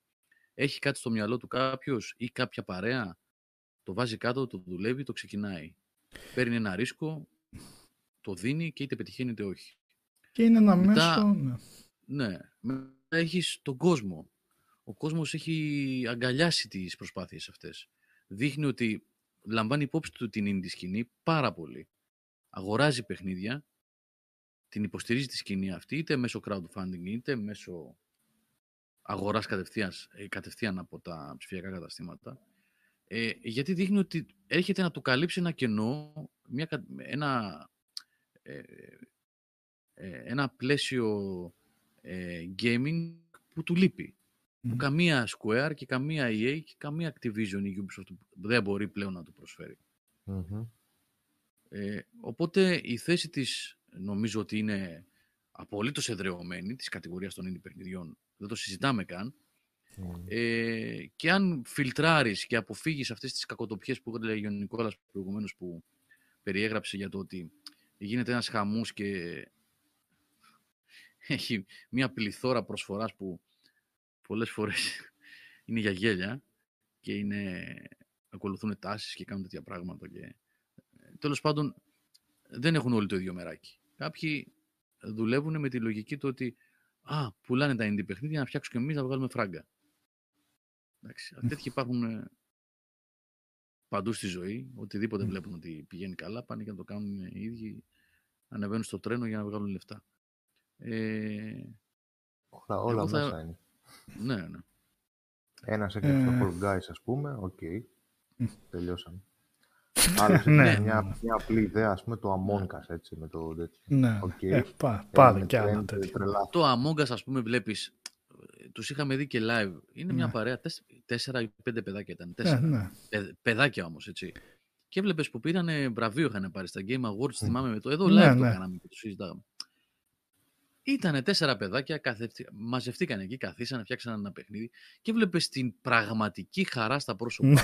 Πηγαίος ενθουσιασμός. έτσι, ναι, ναι. σου λέει τι έγινε τώρα; Εμείς Ναι. ήμασταν σε ένα δωμάτιο προχθές και γράφαμε κώδικα και μας ήρθε μια ιδέα και όλος ο πλανήτης παίζει το παιχνίδι μας τώρα και εμείς παίρνουμε το, το Oscar, ας πούμε, το αντίστοιχο Ναι.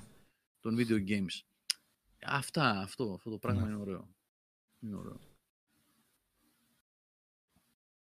Ε, Και άσε τους άλλους ε, εκεί να βγάζουν Battle Royale, ε, το οποίο βεβαίως και έχει και αυτό τη θέση του στην αγορά και ο κόσμος διασκεδάζει. Μα δεν είναι το θέμα το Battle Royale, το PUBG βασικά. Το οποίο έβαλε σε ένα online κομμάτι το οποίο ήταν εδεωμένα τα multiplayer modes ήρθε και έβαλε ένα ολοκένουργιο, κατάφερε να βάλει ένα ολοκένουργιο multiplayer mode, έτσι. Είναι άθλος αυτό. Δεν φταίει, δεν φταίει σε κάτι αυτό. Μπράβο τους που το καταφέραν αυτό και από το πουθενά. Από το όνομα και μόνο του παιχνιδιού καταλαβαίνεις ότι τι μπορεί και να μην το βγάλαν στα σοβαρά. Δηλαδή, τι player unknowns, but δεν- δεν- είναι εντελώς αντιμαρκετίστικο το όνομα και τους έκατσε. Αλλά το πρόβλημα είναι μετά όλοι οι υπόλοιποι που ντε και καλά πρέπει να το κανιβαλίσουν και να μου είναι αφού το κάνανε αυτοί θα το κάνουμε και εμείς και ο... όποιο πετύχει. Αν πετύχει πέτυχε. Και εδώ φαίνεται και το αδιφάγο του πράγματος, έτσι. Ναι.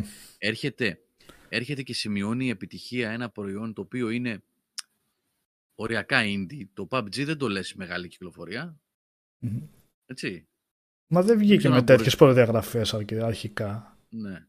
Και μετά βλέπεις τους καρχαρίες που κάθονται από πάνω, βλέπουν την αγορά και βλέπουν τι ανεβάζει κεφάλι και τρέχουν να κάνουν το ίδιο. Δεν επενδύουν, δεν, δεν επενδύουν, επενδύουν προφανώς και επενδύουν τα εκατομμύρια δολάρια που δίνουν σε κάποια Assassin's Creed ή σε κάποια Halo ή σε κάποια Uncharted, είναι επένδυση τεράστια.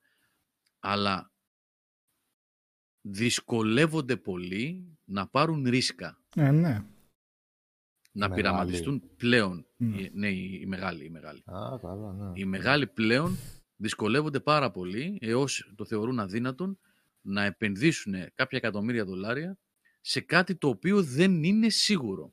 Δεν είναι είτε γνωστό όνομα, είτε μια κατηγορία που είναι trending την τρέχουσα περίοδο, είτε ένα παλιότερο franchise που το ξέρει ο κόσμος και μπορεί ενδεχομένως να πάει να επενδύσει πάλι. Τα ρίσκα από αυτούς σπανίζουν πλέον.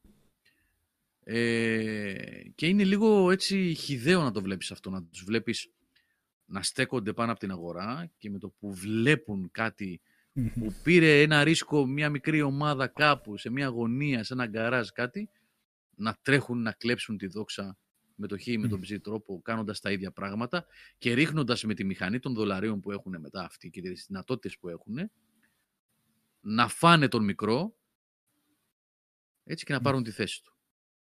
Ε, Είναι, είναι άσχημο αυτό. Είναι άσχημο. Ο Ναι, εντάξει, μην Σενιά. πιάσουμε και ακραίες περιπτώσεις. Ονόματα δεν λέμε πολύ, ψευδεθίγουμε γιγαντιαίων κολοσσών που πιάνουν τον τυπά που πήγε να κάνει ας πούμε, ένα άτυπο remake ενός αγαπημένου παιχνιδιού και του το κλείνουν, του στέλνουν μηνύσεις και ιστορίες για κακό, γιατί έχουμε και τέτοια φαινόμενα, έτσι, Ναι, Μμ. ναι, τους μεγάλους. ναι. Μιλάς για τους Ε. Ιταλούς με το τέτοιο, ε. Ε, έχω στο μυαλό μου μια εταιρεία εξ Ανατολάς. Εντάξει, δεν είναι κακό να το πούμε. Σιγά τώρα. Τι θα μας κάνουν, ντά. Αφού έγινε, Όχι, ρε παιδί συμβάνει. μου. Ναι. Ναι, λέμε τώρα, κουβέντα κάνουμε. Απλά το Ναι. θυμήθηκα. Ναι, ναι, όχι. Καλά το κάνεις και το λες. Ε, από αυτούς τουλάχιστον... Α, εντάξει. Και αυτοί έχουν σταματήσει να, να ε, πειραματίζονται και να δοκιμάζουν καινούργια πράγματα. Και αυτοί στο, σε ασφαλές πλαίσιο παίζουν. Ε, εντάξει, είναι πολύ καλά τα παιχνίδια που έχουν δώσει τα τελευταία χρόνια. Βέβαια, για να μην είμαι άδικος, η Capcom πήρε ένα μεγάλο ρίσκο. Γιατί για την Capcom μιλάμε τόση ώρα. Σωστά, Οδυσσέα; Όχι, αλλά δεν Εγώ το άλλο ξέρω. κατάλαβα, αλλά για Α, εγώ Είναι κατάλαβα πολύ- γιατί Capcom, την πολύ- και ο Capcom είναι τι πολύ λάθος ύποπτη από ό,τι έκανε. φαίνεται. Εγώ, εγώ μιλάω Είναι για την αρκετή- Capcom Είναι αρκετή με, με ένωση. το Resident Evil 2, με το remake του 2 και τους Ιταλούς που τους Όχι ρε σταματήσανε εσύ, εγώ και εκεί με τις καλύτερες ε, προϋποθέσεις όμως, καλύτερο κόψιμο δεν θα μπορούσαν να Πρόσεξε. κάνουν. Τους Τους Ιταλούς τους φέρθηκαν πάρα φέρανε πολύ. στην, στην Ιαπωνία, τους πήρανε, τους συμβουλεύσαν Αυτό και, πήγα να πω. ναι, Ότι τους πήραν και οκ. τους φέρανε, τους κάνανε ταξίδι στην Ιαπωνία. Ναι. Τους κόψαν όμως. Ε, τους κόψανε γιατί οι άλλοι πήγαν να βγάλουν το Resident Evil 2 έτσι. Αυτό κάνανε. Δηλαδή πήραν το IP της Capcom και λένε εμείς βγάζουμε το remake. Ε, Εντάξει, δεν είχε άδικο η Capcom ότι Ναι. σε εκείνη την περίπτωση. Παρ' όλα Τέλος αυτά πάντων, εγώ για την βγάλαν Capcom το... μιλούσα. Α, οκ, ναι. ναι, για την Capcom μιλούσα και έλεγα ότι ενώ είπα ότι και αυτοί παίζουν σε ασφαλές πλαίσιο, η αλήθεια είναι όμως ότι με το 7 πήραν μεγάλο ρίσκο. Τους βγήκε κατά την άποψή μου, φοβερό παιχνίδι, όπως και το Village μετά. Μμ. Ε, εννοώ το ότι ε, δοκιμάσανε κάτι άλλο, έτσι. Πήγανε σε first person, άλλη λογική, άλλο design, ε, σε πολλά, όχι τελείως, σε πολλά πράγματα. Ε, Η οπότε δεν θέλω Capcom να βασικά, ναι, από τους Τα AAA πάει καλά developers τελευταία. είναι ναι, από πάει τους καλά. καλύτερους και από τους πιο ποιοτικούς που Ναι, είναι αυτή τη στιγμή. Θα πάει καλά η Capcom. Ε, Ποιο για έλεγες, το... Οδυσσέα, εσύ, για ποιους έλεγες, αφού δεν είναι η Capcom που νόμιζα εγώ ότι εννοούσες; Ε, Ποιους Ποιον εννοούσες, έλεγες, ναι. λέω; για το Nintendo. Α, καλά, η Ναι. Nintendo δεν είναι. Παίρνει, ζω- παίρνει ζωές. Ε, Ναι. παίρνει- Κάτι Σταματάει με τα καριέρες. μαύρα, Ναι, Σταματάει τα κανονικά. καριέρες. μαύρα, το βανάκι και το Ναι, ξαφανίζει. κανονικά, ναι. Ναι, ναι, ναι, ναι. Τέλος Κόβει πάντων. καριέρες η Nintendo, έτσι. Έτσι. Δεν Ε, αστείευεται. Ναι. Κάι Νάμον αυτό των Ιταλών δεν μπορείς να το βρεις να το παίξεις. Το βγάλουν απλά οι Ιταλοί συγκεκριμένοι βγάλαν τελικά ένα... την τεχνολογία που είχαν ας πούμε και αυτό που φτιάχναν το μετατρέψανε σε αυτό που είχες παίξει Ροδεσέα. Πώς το λέγανε. Το είχαμε κάνει review αυτό. Το Ναι. ναι. Νικόλα. Ναι. Των Ιταλών, το Resident Evil. Ο Οδυσσέας το είχε κάνει. Το Damer. Κάναν αυτό. Κατέληξε να είναι το Damer. Όχι, ναι. Μεγάλη επιτυχία. Ε. Είναι Για- το παράδειγμα της αγάπης, ας πούμε, του... που έχει, ας πούμε, ένας έτσι φρέσκος για, ένα... για μια σειρά παιχνιδιών, για κάτι τέλος πάντων, αλλά δεν του βγαίνει, ρε παιδί μου, και πολύ. Βλέπεις ότι κάπου Ναι. τραβάει η ιστορία. Ναι, χρειάζεται αυτό να το έχεις δηλαδή. Αυτό δεν τους βγήκε.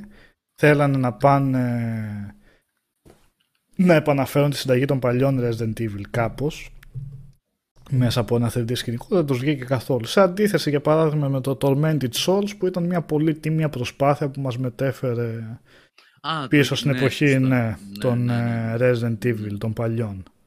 Μμ. Γιατί υπάρχουν τέτοιες περιπτώσεις, indie περιπτώσεις που αναβιώνουν παλιά είδη, όπως είναι και το Legend of Grim, Grimrock, που ξαναεπαναφέρει Eye of the Beholder, Dungeon Αυτό, Keeper, πώς το ναι. λέγανε. Ναι. Διάφορα τέτοια παλιά που ήταν μετά grids που κινείσαι. Ναι. Υπάρχουν έτσι επίσης, ωραίες περιπτώσεις που... Πολύ σωστή παρατήρηση αυτή, ρε Νικόλα. Να σου πω. Είναι πολύ ενδιαφέρον το γεγονός ότι μέσα σε όλα τα άλλα τα καλά και τα άσχημα τέλος πάντων, αλλά τα καλά είναι πολύ περισσότερα τελικά, τη indie σκηνής είναι το ότι επαναφέρουν κάποιες κατηγορίες που επειδή θεωρήθηκαν banal, θεωρήθηκαν έτσι Μμμ. τετριμένες, οτιδήποτε, είχαν χαθεί. Και το γράψαν τα παιδιά προηγουμένως. Μέσω crowdfunding γύρισαν. Δεν θυμάμαι ποιο παιδί το είπε. Ο Λετεύτε τα- ήταν, ναι. Ο Λετεύτε. Γύρισαν τα CRPGs που είχαμε να δούμε από πάρα πολλά χρόνια. Παιχνίδια σαν Ναι. το Cool of Radiance, ας Ή- πούμε, ή σαν τα ε, Baldur's Ναι. Gate. Ε, Έτσι, Pillars, αυτή η Pillars of κατηγορία Eternity, το Ναι. Tormented, πώς το λέω, όχι Tormented. ε, Torment, πώς το λέγανε. Διάφορα βγήκαν τέλος πάντων Ναι, ναι. και το Pillars of Eternity και το Original Sin νομίζω ήταν μέσω αυτού. Το Disco Elysium ήταν μέσω Kickstarter. Ε, Ναι, τα Η grid-based κατηγορία παιχνίδια. παιχνιδιών, ας πούμε, είδε άνθηση με το Kickstarter, έτσι. Ναι, ναι, ναι. ναι. Πραγματικά άνθηση. Γιατί δώσανε εκεί πέρα το Kickstarter λειτουργήσε πέρα από πλατφόρμα χρηματοδότησης ως μια πλατφόρμα που έ- έδινε το στίγμα στον δημιουργό ότι ο κόσμος ενδιαφέρεται για το παιχνίδι που θες να φτιάξεις, ότι υπάρχει ενδιαφέρον για σε RPG.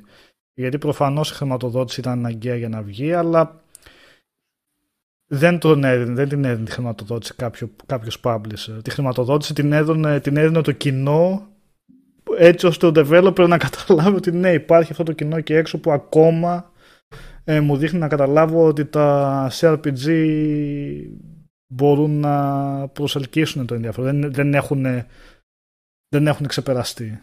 Και το Wasteland ήταν έτσι. Το Wasteland 2. Υπάρχουν πολλά παραδείγματα. Ε, τα Walking Simulator επίσης που λέει και ο DJ Thanos είναι γέννημα θρέμα της indie σκηνής, ξεκάθαρα Ναι. της indie σκηνής και τα Walking Simulator γενικά είναι ένας όρος που προσπαθώ να τον αποφεύγω γιατί είναι πολύ υπη- υποτιμητικός για το είδος. Γιατί όπως Μπορείς τα να το πεις, roguelike είναι αφηγηματικό αφηγηματικές, ναι, αλλά έχει, καθο, έχει καθιερωθεί αυτό δυστυχώς. Δυστυχώς για μένα, οπότε περιγραφικά Δυστυχώς, αν πεις Δυστυχώς walking είναι πολύ simulator, υποτιμη- θα καταλάβει ο άλλος ακριβώς υποτιμητικό. τι εννοείς σε Ναι, σχέση ναι, με το να πεις ναι. αφηγηματικό. Ε, αλλά όπως τα roguelike είναι και αυτό ένα πάρα πολύ δύσκολο είδος που μερικοί το έχουν μπερδέψει με πολύ εύκολο είδος γιατί θεωρούν ότι είναι πολύ εύκολο να βάλεις μια κάμερα να κινείται, να βλέπει αντικειμενάκια, να τα σηκώνεις στο χέρι και να τα γυρνάς και να λες «Α, έφτιαξα μια αφηγηματική εμπειρία που έχει κάτι να πει. Έλα όμως που τα Walking Simulator είναι μια κατηγορία που ζει και αναπνέει μέσα από, το, από την ίδια την ιστορία που έχει να πει και έχει να δώσει και όχι τόσο από το, Gameplay. το, από το gameplay, ναι, σε καμία περίπτωση βασικά. Μμμ. Και αυτό βέβαια δημιουργήθηκε, δεν μπορώ να βρω προηγούμενο παράδειγμα και το θυμάμαι πολύ, σ- πολύ χαρακτηριστικά, το DR Esther ήταν αυτό που έκανε, που έφερε πρώτη φορά αυτή την εμπειρία. Σαν το DR Esther με τη μηχανή γραφικών της Valve, σαν mod νομίζω έχει βγει κιόλας στο Half-Life, Τη Source, ναι. ναι. Μία ώρα πόσο διαρκούσε και έλεγε μία έτσι συγκινητική ιστορία. Ας πούμε και το βλέπαμε τι σόι παιχνίδι είναι αυτό. Πολύ πειραματικό πράγμα. Πολύ μικρή διάρκεια, χωρίς gameplay καλά καλά, αλλά για δες κάτι έχει να πει. Μετά βέβαια από αυτό ακολούθησε και το Gun Home που έφερε και αυτό το δικό του ε, στίγμα στο είδος, με μια και αυτό πολύ ωραία ιστορία και ε, έπιανε και ένα δύσκολο θέμα της ε, ομοφιλοφιλίας και νομίζω το έδινε αρκετά καλά και χωρίς ε, υπερδιδακτισμό και τέτοια, το μετέφερε ωραία. Και βέβαια μετά υπήρχε και η friction, υπήρχαν βέβαια μετά για κάποιο λόγο τα Walking Simulator πήραν μετά μια πε- πορεία ψηλοχώρο. Πήγανε προς αμνήσια, πήγανε, είδαμε πολλές περιπτώσεις που θέλαν να χώσουν και το χώρο στοιχείο μέσα. Ίσως σε περιπτώσει για να παπαγαλίσουν τα αμνήσια, γιατί το... Τι... Τι έγινε; Τίποτα, τίποτα. Είναι αυτή η αγαπημένη κατηγορία διαδρόμων που ανοίγει συρτάρια και δεν έχουν μέσα τίποτα. Ε. Τίποτα. Μμμ. Ναι. Ε, Ναι, ναι, οκ. Όχι, καλά κάνεις και τα ονοματίζεις τα καλά παιχνίδια, γιατί τι... πατήσαν επί πτωμάτων για να βρίσκονται στη θέση τους αυτά τα καλά παιχνίδια. Άμα κοιτάξεις από κάτω τι σαβούρα κυκλοφορεί σε κάποιες κατηγορίες, είναι Από θλιβερό. αυτά ναι, υπάρχουν πάρα πολλά, Αλλά- αλλά υπάρχουν... Πάμε. ε, μ; Ας μείνουμε στα καλά. Ναι. Ε, υπήρχε ένα Απλά σώμα πρέπει να που πάμε είχε... λίγο Ναι. σιγά σιγά προς το τέλος Ναι. γιατί αρχίζω και καταρρέω εγώ. Οκ, ναι. Ίσως το συνεχίσουμε στην άλλη εκπομπή, δεν ξέρω, έχουν ε, πάρα Ναι, πολλά να να συνεχίσουμε. πούμε και επειδή ακριβώς είναι ένα είδος το οποίο είναι δύσκολο να ξεχωρίσει τα καλά ε, παιχνίδια, ίσως θα πρέπει να πούμε Μπορούμε- και κάποια που πραγματικά Μπορούμε, αξίζουν. μπράβο, αυτό πήγα να σου πω, ότι εφόσον σε αυτό το κομμάτι της εκπομπής, μάλλον σε αυτή την εκπομπή, ε, θέσαμε λίγο το πλαίσιο Μμμ. των indies, τι είναι, πώς προέκυψαν, ε, πότε ε, άνθησαν, πότε μάλλον ξεκίνησαν να αναπτύσσονται περισσότερο και τη σημασία που έχουν για τη βιομηχανία, μπορούμε στην επόμενη εκπομπή πάλι υπομορφή ενθέτου, δηλαδή να πούμε και άλλα πράγματα, γιατί μπορεί να έχει προκύψει κάποια επικαιρότητα πάλι, όπως έσκασε αυτές τις μέρες που είπατε όσο έλειπα. Ε, να πάμε και να πιάσουμε λίγο, πέρα από αυτά τα 5, 6, 7 που είπαμε σήμερα, να πάμε λίγο και να πιάσουμε τα πολύ καλά indies που αξίζει κάποιος να επενδύσει και να ασχοληθει Μμμ. Να το δούμε και έτσι στην επόμενη εκπομπή. Να το συνεχίσουμε δηλαδή σε, σε ένα δεύτερο επεισόδιο. Ε, μια χαρά. Οκ. Θα βγουν λίστες. Ναι, ναι, Ε, καλά, εγώ έχω γύρω στα στους 80 τόσους τίτλους από indies τα οποία είναι πραγματικά Ορίστε. καλά και άλλα Να το βγαίνει η 400, εκπομπή. άλλα 400 που μου είναι τριγύρω. Εσύ μπορείς να βγάλεις ολόκληρο καλοκαίρι με εκπομπές για indies, οπότε θα είμαστε εντάξει. Ε, ναι. Τα Metroidvania από indies λετεύτε είναι ένα κεφάλαιο από μόνο του. Επίσης, Αν έχουν ξεκινήσουμε από αυτά δύο-τρεις και η τίτλους. αναβίωση του είδους το πώς ήρθε από τα indies ευτυχώς από την Nintendo μπορεί να το περιμέναμε ως είδος δικό της ας πούμε με τα Metroid και αυτά ή από την Konami αλλά η indie σκηνή τα έφερε, τα έφερε για τα καλά πριν κλείσουμε είδε κανείς χέλο όχι Όχι. Μπα. Από αυτά που διαβάζω που γράφετε, γιατί θέλω να απέχω να το δω ναι, όπως και το Better Call Saul και άλλα πράγματα, να τα δω μόλις τελειώσουν. ναι, ε. και αυτό ακόμα τίποτα. Αυτά που διαβάζω, μ, δεν ξέρω. Θα δούμε. Και είναι Θα το καλή δω και θα- βασικά. Έξι επεισόδια από τα 9 έχω δει. Δεν ξέρω, μου αρέσει όπως πηγαίνει. Ε, καλά, η παραγωγή είναι πάρα πολύ καλή από άποψη χρημάτων που έχουν, φέσει, που έχουν πέσει, τα κοστούμια, τα CGI. Καλά, τα CGI, ok, κάποιες φορές εννοείται καταλαβαίνεις ότι είναι CGI, αλλά γενικότερα σαν, ποι- σαν ε, ε, ποιότητα είναι- ε, ε, έχει πέσει χρήμα, χρήμα, δεν είναι ξεπέτα. Και εντάξει δεν λέει ακριβώς την ιστορία των Halo, καμία περίπτωση, αλλά νομίζω ότι ακολουθεί πολύ καλά τη φιλοσοφία των Halo και τα αποδίδει ως σειρά. Σαν Αυτά θα τα συζητήσουμε, παιχνίδια, πιστεύω, ναι. ναι. σαν Μόλις παιχνίδια, τελειώσουν, ναι. Δηλαδή, μια συζήτηση ωραία μέσα στο καλοκαιράκι πρώτο Θεός, Ναι. δηλαδή. Ε, μόλις τελειώσει το Better Call Saul, μόλις τελειώσει το Halo, μόλις δούμε και Stranger Things. ναι. Ε, θα Σειρές που έχουμε. περιμένουμε δηλαδή. Μόλις ολοκληρωθούν, δεν θέλω έτσι. Α, το Obi-Wan. Ναι. Obi-Wan και Nobi. Δηλαδή, ε, είναι 5-6 σειρές που με ενδιαφέρουν πάρα πολύ, αλλά θέλω να τελειώσουν. Δεν, δηλαδή τώρα το επεισόδιο, επεισόδιο... Ε, Έχει το- τελειώσει τώρα το Halo, έτσι. 9 επεισόδια είναι. Βγήκε βασικά το ένα, το νομίζω χθες βγήκε. Ε, Απλά τώρα- εγώ στα 6 επεισόδια που τα είδα και τα τέλειωσα βασικά. Αν δεν εκτροχιαστεί εντελώς η σειρά, δηλαδή μετά δεν ξέρω τώρα εννοείται πώς θα το πάει και συνέχεια. Ε, για την ώρα πάει καλά. Δεν είναι το κάτι τρομερό, δεν έχω, δει ξανά, τε- δεν έχω ξαναδεί τέτοιο πράγμα, αλλά σαν sci-fi σειρά ας πούμε και σαν φαν του Halo που ήμουνα δεν είναι καλό αυτό. Χωρίς να είναι κάτι εξωπραγματικό, είναι μια καλή παραγωγή και το πάει καλά. Αν έχει κάποιος δει, ποιος ήταν αυτό το Οδυσσέα που σου έλεγα, κάτσε να το βρω στο Netflix. Το archive. Α, Archive 87, 86, πώς διάλογο το λένε. Ε, στο Netflix, ναι, το Τις βλέπω. κασέτες, δεν λέει, ναι, ναι. βέβαια. Ναι. Το βλέπω τσούκου τσούκου και μου αρέσει. Αν μπορεί να πει κάποιος στο chat, αν του άρεσε στην αρχή, αν δεν του άρεσε από την αρχή, οκ.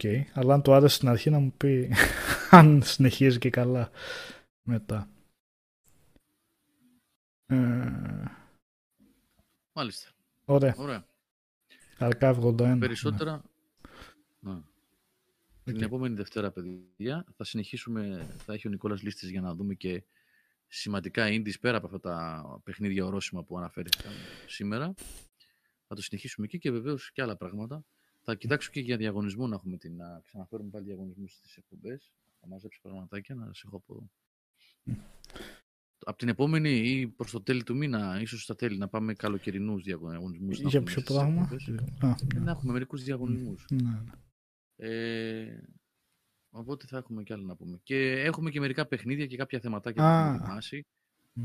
Να έχουμε κάτι ενδιαφέροντα Οχ, βλέπω ο Νίκος Ντί λέει για το Archive 81 νομίζω. Λέει ότι να- είναι πολύ καλό, αλλά να ξέρεις ότι κλείνει σε cliffhanger και η σειρά κόπηκε. Ωραία. Ε, ναι, η- Μπράβο. το, το Netflix κρατάει κάτι σειρές, ας πούμε, σαν τη. Τέλος πάντων, άστο. άστο. Ε, τι Άστα, να πεις, άστα. το Netflix βασικά τα έχει κάνει... Άστο, μην το συζητήσουμε αυτό καλύτερα τώρα, γιατί είναι λίγο απογοητευτική η κατάσταση με το Netflix. Τέλος πάντων, Ναι. λοιπόν, παιδιά, ευχαριστούμε για μια ακόμα βραδιά, βραδιά για την πολύ καλή παρέα που μας κρατήσατε. Και ξανά ευχαριστούμε για την υποστήριξη με τις δωρεές, με τα donations. Δεν το συζητάμε καν αυτό. Μεγάλη υπόθεση. Ε, και το επόμενο την άλλη Δευτέρα με συνέχεια στα indies και επικαιρότητα και άλλα πραγματάκια. Έχουμε πολλά. Να πάμε έτσι μέχρι τα μισά του Ιούνιου που... Όχι, αρχές Ιούνιου, εκεί. 9-10 Ιούνιου που θα γίνουν τα ιβεντάκια και θα έχουμε πράγματα να συζητάμε. Φαντάζομαι ότι θα ξυπνήσουμε λιγάκι σε ό,τι έχει να κάνει με τη βιομηχανία και την επικαιρότητα και κυρίως παιχνίδια. Νομίζω ότι Να θα ξέρουμε φτάνουν τι- να πλησιάζουν οι εκθέσεις αυτές οι συνεντεύξεις τύπου ή όπως να τις πεις Ε, παρουσιάσεις κάτι θα αρχίσει γίνει, να Κάτι ακούγεται. να ναι. γίνει ρε παιδάκι μου. Πολύ ύπνος, πολύ ύπνος. Ύπνος γενικά, όχι μόνο στο Μμ. gaming. Πολύ υποτονικά τα πράγματα. Και το έχω συζητήσει με πολύ κόσμο και από άλλες αγορές, συναδέλφους, συνεργάτες κτλ. Πολύ υποτονική η αγορά σε πολλαπλά επίπεδα. Θα δούμε, θα δούμε πώς θα πάει. Λοιπόν, να είσαστε όλοι καλά. Καλό βράδυ, υγεία, καλό υπόλοιπο εβδομάδας. Και τα λέμε και στο site, έτσι, www.gameover.gr και εδώ πέρα. Γιώργο, όπως είσαι σε βλέπω θα πηδήξεις πίσω στο κρεβάτι. Έτσι. Θα σβήσω το φως, θα σβήσω το φως και θα... Εδώ, έτσι, θα συνεχίσω κατευθείαν. Λοιπόν, να είστε καλά, παιδιά. Καλό βράδυ. Γεια σας. Καλό βράδυ. Άντε, κάντε δεχτά.